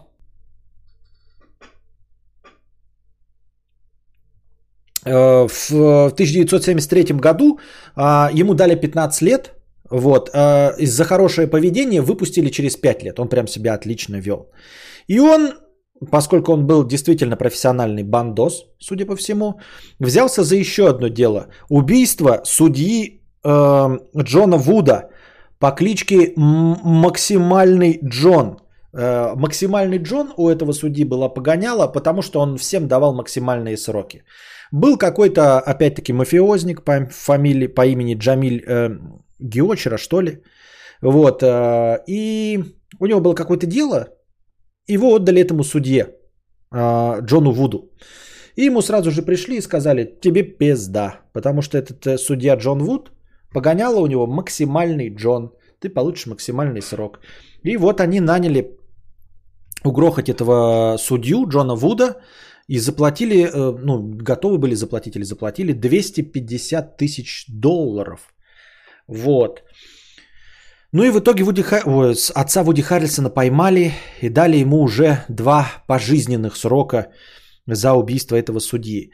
А, Я, честно говоря, так довольно давно читал эту статью, что уже забыл, э, в общем-то, за что, как его поймали и как он конкретно совершил убийство судьи. Но мы понимаем с вами, да, что это убийство судьи, это просто пиздос. Это не просто убийство, это убийство А человека, второе э, это убийство судьи, третье это посягательство, в общем, на правосудие. О, Вот, поэтому ему, естественно, въебали по максимум два пожизненных срока. И там он э, стал законопослушным гражданином. Ну как стал законопослушным гражданином? Очевидно, что он хороший актер, что и передалось его сыну. А, Потому что его и за первое убийство выпустили через 5 лет вместо 15 за хорошее поведение. Вы понимаете, насколько нужно хорошо себя вести, чтобы выйти через 5 лет вместо 15? Вот. И насколько нужно быть актером, чтобы потом вернуться не просто к преступной деятельности, а вернуться опять к убийствам. Вот. Харрисон в своем сознательном возрасте, как это очень часто и бывает во всяких драматичных сериалах и в драматичной реальности, дети испытывают какие-то вот нежные чувства к родителям, которые их бросили, вот, которых они не знали, они хотят их простить, они хотят зачем-то восстановить отношения, хотят разобраться, почему это произошло.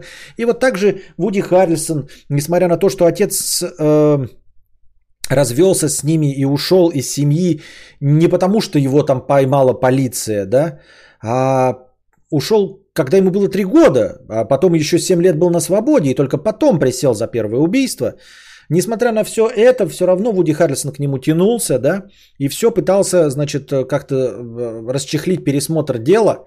Потом он уже рассказывал, что он просто потратил огромное количество денег, но на самом деле это были деньги, э, сваленные в пустоту, а отданные адвокатам, которые нихуя не сделали. Потратил он в общей сложности 2 миллиона долларов на попытку э, запустить пересмотр дела. Но это было все, естественно, такое себе мероприятие, которое, наверное, ни к чему бы и в конечном счете не могло привести, потому что, да все было доказано. Его отец был бандит и убийца. Это было второе его, э, третье обвинение и второй срок за убийство. И за убийство судьи, э, покушение на э, справедливость, ну, на, на, на судебную систему. Но на что можно было тут рассчитывать, правильно? Тем, а он еще себя прекрасно при этом вел, этот отец. Вот он, значит, э, воцерковленный, цитировал Библию там огромными кусками. Вот, у него чуть ли э, все его в тюрьме звали или дьякон, или пастор. Вот он был умный, воспитанный, пишут журналисты, которые с ним общались. В 96-м году он совершил попытку побега, за что его два пожизненных срока еще и перевели его в, тю- в тюрьму максимально строгого режима. Максимально строгого режима. И в 2007 году он умер от сердечного приступа. Но такой странный был довольно пиздобол, то есть неоспоримый бандюк, да, а, при этом, как я уже говорил, неплохой актер, хотя бы потому, что его один раз э, оправдали за убийство, второй раз он отсидел 5 вместо 15 за хорошее поведение, во время третьего срока выдавал себя за умного и начитанного, воцерковленного человека, а потом совершил попытку побега, за что был а, а, переведен в тюрьму максимально строгого режима, а еще он припездывал про то, что он был одним из а, в общем, участвовавших в убийстве Джона Кеннеди. А, ну, якобы есть такие, фигурируют э, в байках, в мифах, а, три бродяги на улице Вязов. Где это происходило-то у нас? А, в Далласе, да, Далласе. Вот, на улице Вязов, там, значит, свидетели говорили о трех там шатающихся праздно бродягах. Якобы, если по теории заговора смотреть, то э, Ли Харви Освальд был не один, а у него были дублеры. Если бы что-то с ним пошло не так, они должны были за него, за него доделать это дело. Ну и, в общем, сам этот отец Вуди Харрельсона припездывал, что он один из них. Естественно, никем он не был. Если бы был, его давно бы уже придушили, убили, зарезали. Э, вот, и никто бы в этом никогда не признавался, ну, потому что это чревато разбирательствами на государственном уровне. Поэтому это был обычный пиздеж. В общем, люди, когда уже сидят в тюрьме, иногда бывает привирают о своих преступлениях, а, просто чтобы набить себе уже цену там, где ты сидишь. Вот такие вот дела. Арнольд Брауншмайгер, всем нам известный, сенатор э, штата Калифорния, губернатор штата Калифорния, вот родился в 1947 году, когда была избирательная кампания по его губернаторству, так, Арнольд Шварценеггер. А что я не понял, в чате сидят, э, вам просто интересно или опять тишина наступила какая-то, или у меня чат сломался? А вот как выясняется вечно, кто с кем э, спал, кто кому заказал убить и прочее? Ну как? Э, рассказывают, рассказывают, э, кто-то рассказывает. Меня, я уже говорил об этом, э, поражает, знаете, э, поражает осведомленность э, организованной преступности обо всем. Я раньше об этом никогда не задумывался, о том, что настоящая дознавательная деятельность ведется всегда среди каких-то стукачей и прочего. И всегда кто-то есть осведомленный о том, что происходит. Не бывает бандитов, не вовлеченных ни в одну преступную организацию. Если речь идет не о бытовой ссоре, да, по ножовщине, когда пьяный отец зарубил топором сына, или там а, батя с дедом не поделили в пятницу бутылку водки, э, все как всегда. За исключением конкретной бытовухи, когда преступление обдумано, оно всегда совершается уже опытными преступниками. То есть вот человека 3-4 идут, из них э, 2 или 3 уже сидевшие. То есть, если у вас произошло ограбление ювелирки, нужно просто смотреть по уже отсидевшим и находящимся в этом районе. И как это в американских фильмах бывает, идти искать и стукачей, да, то есть а, людей, а, не очень-то морально, ну, как это, не очень морально сильных, а, которых ловят на наркотиках обещают им 25 лет, но их отпускают за то, чтобы они потом стучали. И вот они, э, понимаете, там все все время пиздят, как я понимаю, в, Америка, в Америке особенно, не знаю, как у нас, а там все все пиздят. То есть какой-то вот этот наркодилер, обычный ханыга, он приходит на хату, И ему там рассказывают байку, как какой-то другой запланировал вставить ювелирку. И вот приезжают копы, начинают опять этого бить э, наркодилера, которому пообещали 25 лет, если он стучать не будет. И он начинает стучать то, что слышал. А что слышал? Он даже не из первых уст это слышит. Это даже не первый, ну не тот, кто э, грабит ювелирку ему рассказывает. Это рассказывает какой-то другой в притоне чувак, который состоит в организации. Вот, а этому в организации рассказал кто-то другой. И вот и они все знают, потому что э, происходит какое-то ограбление, они отстегивают какой-то процент Тони Сопрано. Вот. И тоже постоянно там вот э, мы пойдем, значит, ну, там, ограбим грузовик. Вот. Они берут где-то оружие, покупают. Покупают незаконно. У них спрашивают, нахуя вы берете оружие? Мы знаем, что ты судим. Я ж тебя видел, блядь, ты судим. Покупаешь оружие у нас незаконно, для хуя. Я такой, не-не-не, говори, блядь. Иначе все равно же выясним, блядь. И потом, значит, а, те не говорят, допустим, да. И грузовик грабится. А их встречают в ближайшем баре и подходят. Ты покупал оружие? Да, я. Вот, отстегивай 2% Тони Сопрано. Мы знаем, что это ты. Ну, либо пойдешь в мусор. Мы сейчас тебя э, просто позвоним в полицию и скажем, что это конкретно ты сделал. И у тебя дома найдут эти ворованные телевизоры. Вот, поэтому ты за то, что совершаешь вот правонарушение на нашей территории, отстегиваешь э, боссу Нью-Джерси. Соответственно, отстегнули боссу Нью-Джерси, приходит, он отстегивает боссу Нью-Джерси, он уходит, спрашивают босса Нью-Джерси, это кто был? А это вот ханыга, который вставил э, фуру э, с DVD-плеерами. В это время сидят остальные три капо и еще два в организации. Один из этих в организации – это Крис Малтисанти. Он идет в притон, покупает наркоту и говорит, не хочу идти домой, давай я здесь вмажусь. Он здесь же и вмазывается, и они разговаривают. Тот говорит, что ты там делал, Ник Малтисанти? говорит, да, я сидел с Тони Сопрано, когда ему принес долю а, такой-то ханыга, который вставил фуру. В это время в этом притоне находится этот наркокурьер, который просто выходит и торгует свои наркотики. К нему подскакивают два полицейских, начинают его бить и говорить, мы тебя на 25 лет посадим, говори, кто вставил фуру. Он вспоминает, что слышал от Криса Малтисанти, э, упоротого в их э, притоне, что он э, был, когда давали долю Тони Сопрано, а долю отдавал вот этот ханыга. Все, они идут, ищут, все все знают. Вот так это получается. Я удивлен, насколько это все вовлечены. Это я вам вот просто пересказываю, да, простейший сюжетный ход. Почему и как получается, что дознавательная деятельность, это не надо какие-то следы искать, ты просто идешь и наркокурьера э, пиздишь, пока он не откроет то, что знает. Потому что где-то кто-то обязательно пропизделся. Вот. И все, и никто не идет, понимаете, с нуля грабить банки. Да? То есть, если есть какой-то новичок, то в группе из четырех грабителей двое или трое э, уже сидевшие. Не бывает такого, чтобы, ну, то есть это редчайшие случаи, когда э, 3-4 новичка. Но таких ловят сразу, то есть э, они настолько не, э, не шарят ни в чем, да. То есть, понимаете, э, тюрьма это университет для бандитов.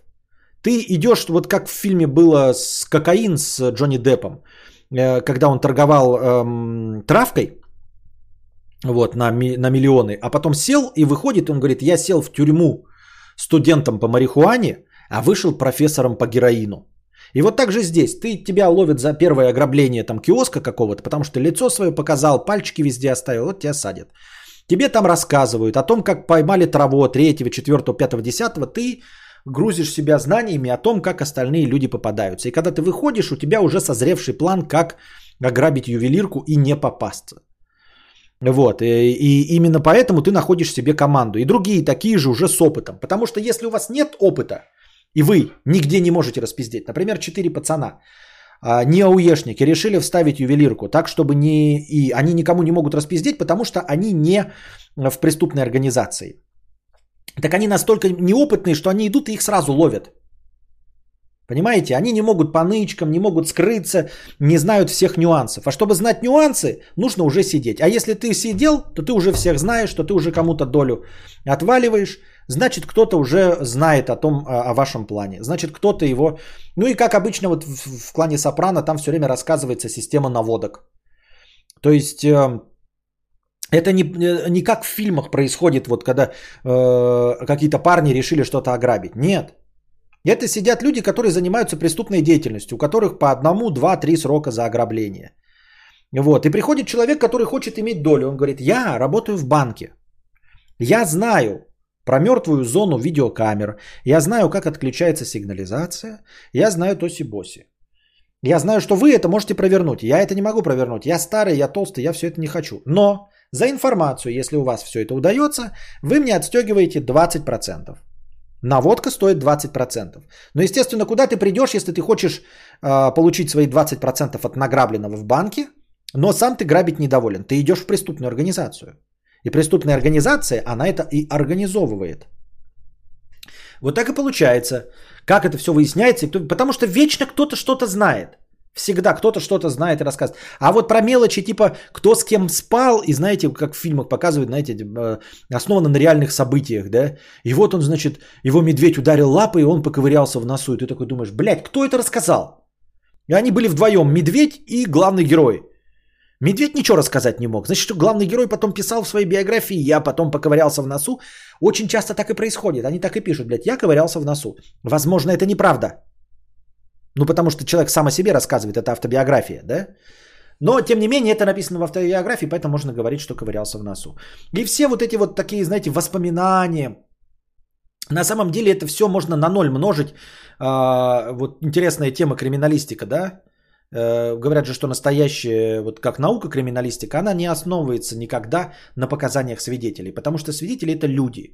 А у людей есть свойство очень плохой памяти, очень плохой. Они плохо запоминают лица, плохо запоминают события, перевирают, даже не хотя этого, они хотят от чистого сердца рассказать правду, но память наша человеческая настолько сраная, что она прям такую хуйню рисует на самом деле. Все, что вы о себе помните, ребята, как бы вы искренне не были и как бы вы не хотели быть искренними с самими собой, на самом деле вы помните полнейшую хуету о себе. 60 или 70% того, что вы помните, или не было, или, или было абсолютно не так. Понимаете, грубо говоря, ваш первый секс э, вообще не так выглядел, как вы себе это представляете. Он был не ночью, а днем. Он длился не час, а 60 секунд. Понимаете? И девушка ваша не оргазмировала, а плакала. Вот. И плакала не она, а плакали вы. Так что тут такое все было.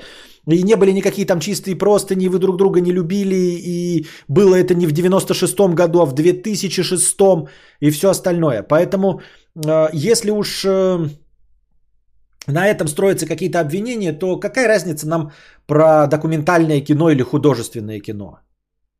Естественно, оно почти ни, никакого отношения к правде не имеет. Вы скажете, ну тогда зачем мы все это рассказываем? Ну ты же маму свою слушаешь, как она тебе рассказывает байки о том, как ты родился. Ты понимаешь, что правды, э, истины точнее, не правды, правду твоя мама говорит всегда правду. Ну то есть и человек, который тебе рассказывает, он говорит правду. Правда это то, что он помнит, то, что он знает, то, в чем он уверен. Это правда. Вот. А истина это то, что было объективно помимо нашего наблюдения. Так вот, мама говорит правду о том, как она тебя рожала. Но истина заключается в том, что, это не, что правда никакого не имеет отношения к истине. И если мы готовы принимать информацию, ту правду от своей матери о том, как мы родились, то нет никакой проблемы принять э, информацию о том, как Тони Сопрано провернул свое первое дело. Я так думаю, мне так кажется. Заместительная память это как об умерших людей, то людях только хорошие помнят. Вот как-то так, да. Говорят, что штазают тех, кто уже отсидел просто, чтобы кого-то посадить, а человеку с уголовкой никто не поверит, и на них легче все свалить. Не знаю. Ну вот и Арнольд Брауншмайгер. Блять, Арнольд Шварценеггер, я же писал.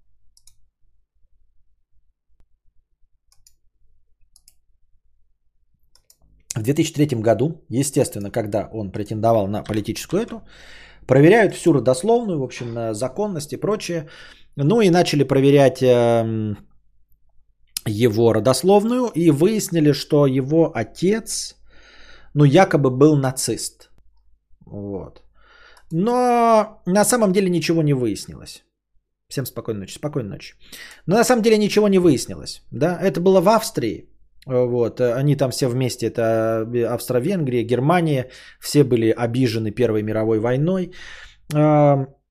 Ну, это как сказать, что а, взрослый половозрелый мужчина в Германии в 41 году, ему было 22 года. Все, он виноват. Понимаете? Если тебе было 22 года в 41 году и ты немец, то ты виноват.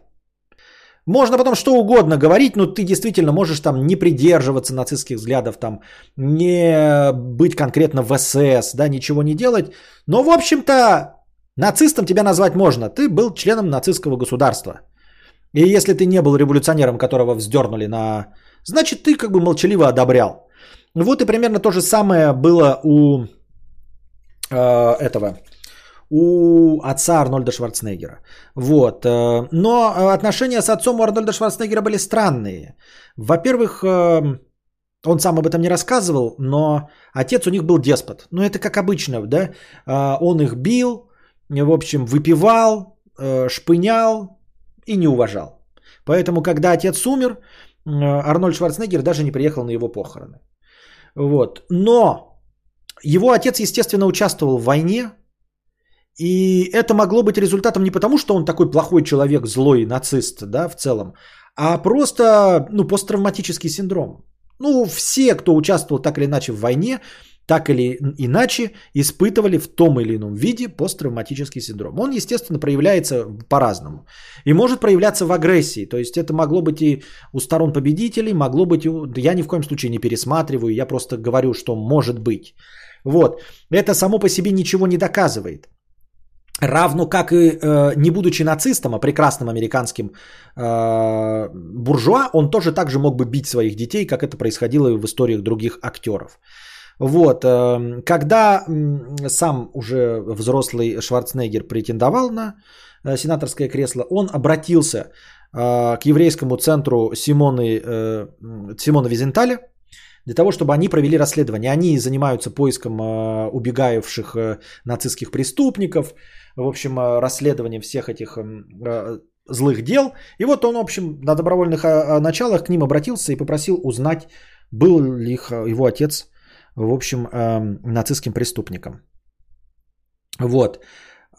Ничего те не нашли, никаких документов, ничего такого. Никаким, то есть, высокопоставленным он нацистом и преступником не был.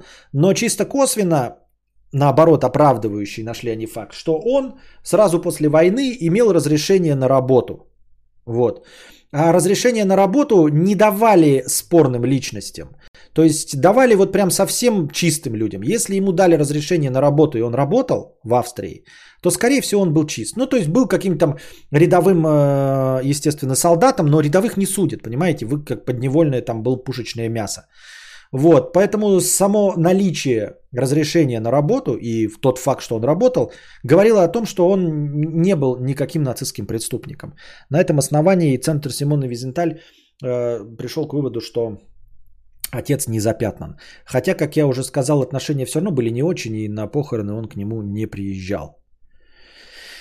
Вот такие вот дела.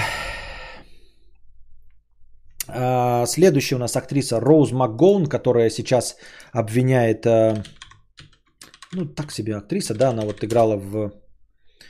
Как его? В... Надо взять ее только нормальную какую-нибудь фотографию. Ну, она в «Зачарованных» играла, вы могли ее помнить. Сейчас она, конечно, вы, выглядит лысой. В общем, такая довольно эпатажная дама. В какой-то момент даже встречалась с Мэрилином Мэнсоном. Сейчас обвиняет Вайнштейна в изнасиловании. Э, ну, еще кого-то там обвиняет в изнасиловании. Вот. Нет, неприличная фотография. Да, она приличная, я имею в виду. Так, чтобы мы ее узнали хотя бы. Давайте тогда возьмем старую фотографию, да? Где она хотя бы узнаваемая. Наверное, вот так. Наверное, вот так. Вот. Тоже женщина с очень сложной судьбой, да? Ну, вот есть, если судьба сложная, э, странная семейка, Э, и вообще все странно складывается, то, наверное, это является одной из, возможно, косвенных причин, почему люди идут странным путем. Они идут странным путем, ну потому что у них не было, знаете, э, в семье примера для подражания. Они не знают, что такое странно, что такое хорошо, что такое плохо.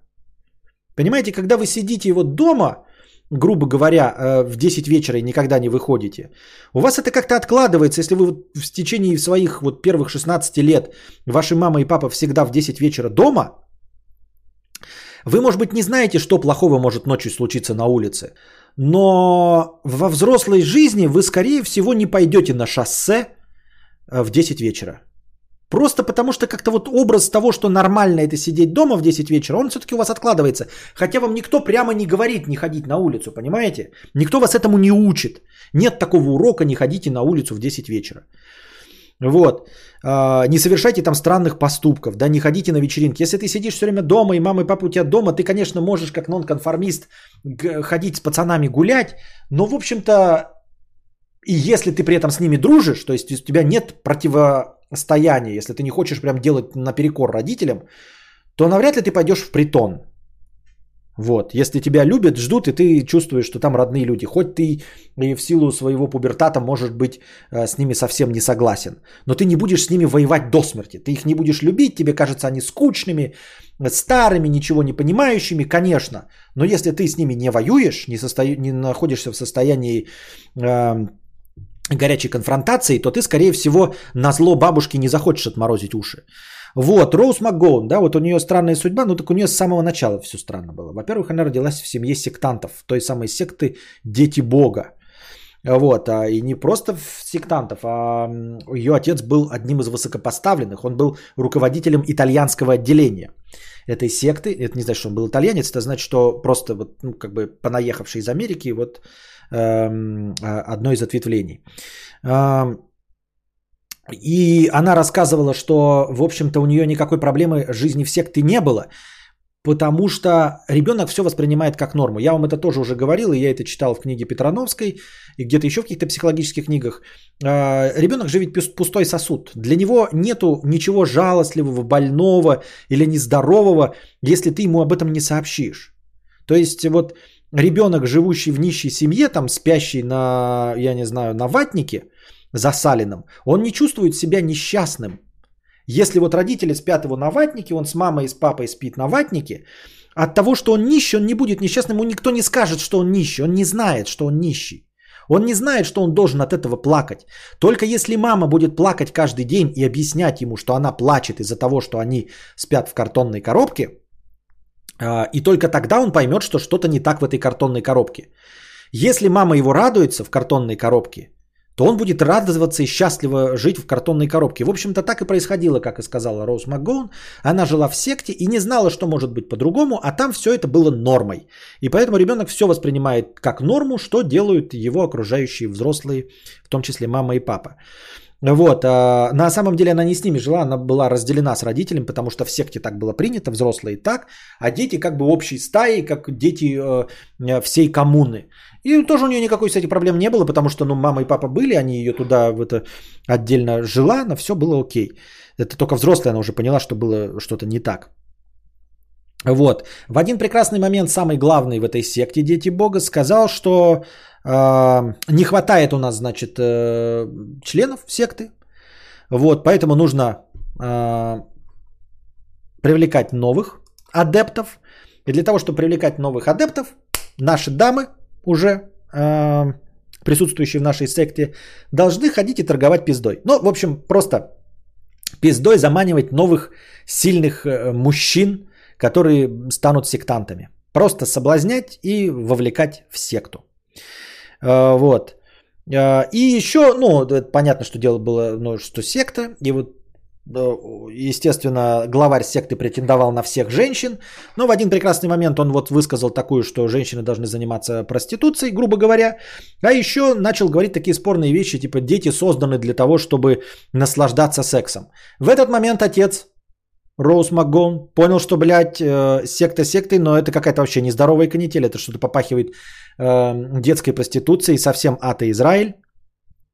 И он совершил побег. А, ну, как я понял, совершили побег они все, но для того, чтобы конкретно свою дочь утащить из секты, вот они прямо тоже одним днем, одним движением, одномоментно решили совершить съебатор. То есть он просто взял за руку свою дочь, которая естественно, там в коммуне была с, с другими детьми, он просто взял ее за руку и просто пошел в поле. Вот, э, никого не предупреждая, не, не, не совершая никаких э, подозрительных телодвижений, просто пошел в поле и просто побежали. Они просто побежали и все. То есть вот прямо сейчас надо как-то скрыться. И им таки удалось как-то вот прямо скрыться, хотя за ними э, там велась погоня, опять-таки с рассказов Роуз МакГоун, девятилетний на тот момент. Он побоялся, что его дочь заставят заниматься сексом и проституцией, чтобы привлекать новых членов. И вот отец, будучи главным в итальянском отделении, вот прям просто пошел и убежал вместе со своей дочерью. Вот. Они вернулись в США, все вместе видимо, из секты как-то вышли. Но семья была тоже довольно странная. С матерью он расстался сразу, вот отец. Вот, э, у него нашлась новая жена, а мать, э, в общем, кроме секты, ни себя нигде не видела и ничего, в общем-то, другого, кроме как быть женщиной главного сектанта, э, она не умела. В общем, она умела быть только, ну, я имею в виду, половым партнером. А умела только обслуживать мужиков.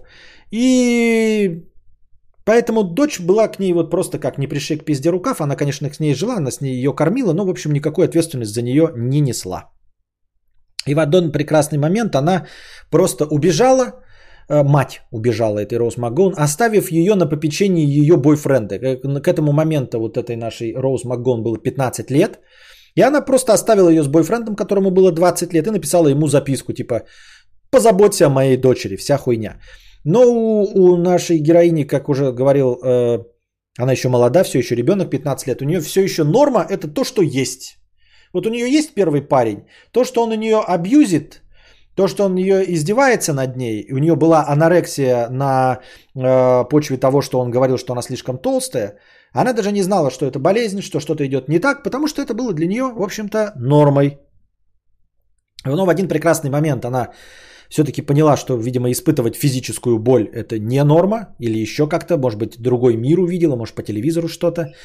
А, и она спиздила у него тачку и уехала. Хотя он был абьюзер, вот деспот, диктатор, как обычно. Больше она его никогда в жизни не видела. Видимо, он даже не подал на нее в суд за угнанную тачку. Она у нее украла деньги, села в тачку и уехала. Потом просто бросила машину. Полиция ее не преследовала. Никто ее ничего не преследовал. Больше она его никогда в жизни не видела. Вот такая вот э, история. Э, отец, видимо, у нее так и остался с другой женщиной, и мать тоже куда-то потерялась. Вот такая нелегкая судьба. В 97 году, в 1997 году, по ее словам, она была изнасилована Вайнштейном. Ну, в общем, она пыталась, видимо, построить какую-то карьеру актрисы, но шла не самым простым, не самым доступным и, наверное, не самым правильным путем.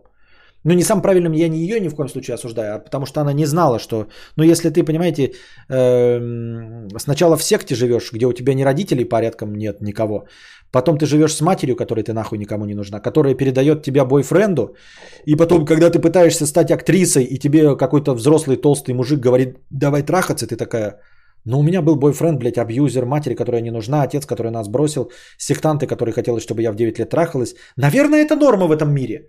И только вот в 2017 году, когда уже началось вот это мету, она в итоге все рассказала. Что э, подвергалась э, харасменту и что ее была изнасилована Харми Вайнштейном. И также ей в каком-то еще попозже уже предъявили обвинение в хранении употреблении наркотиков, да, но говорит она, что это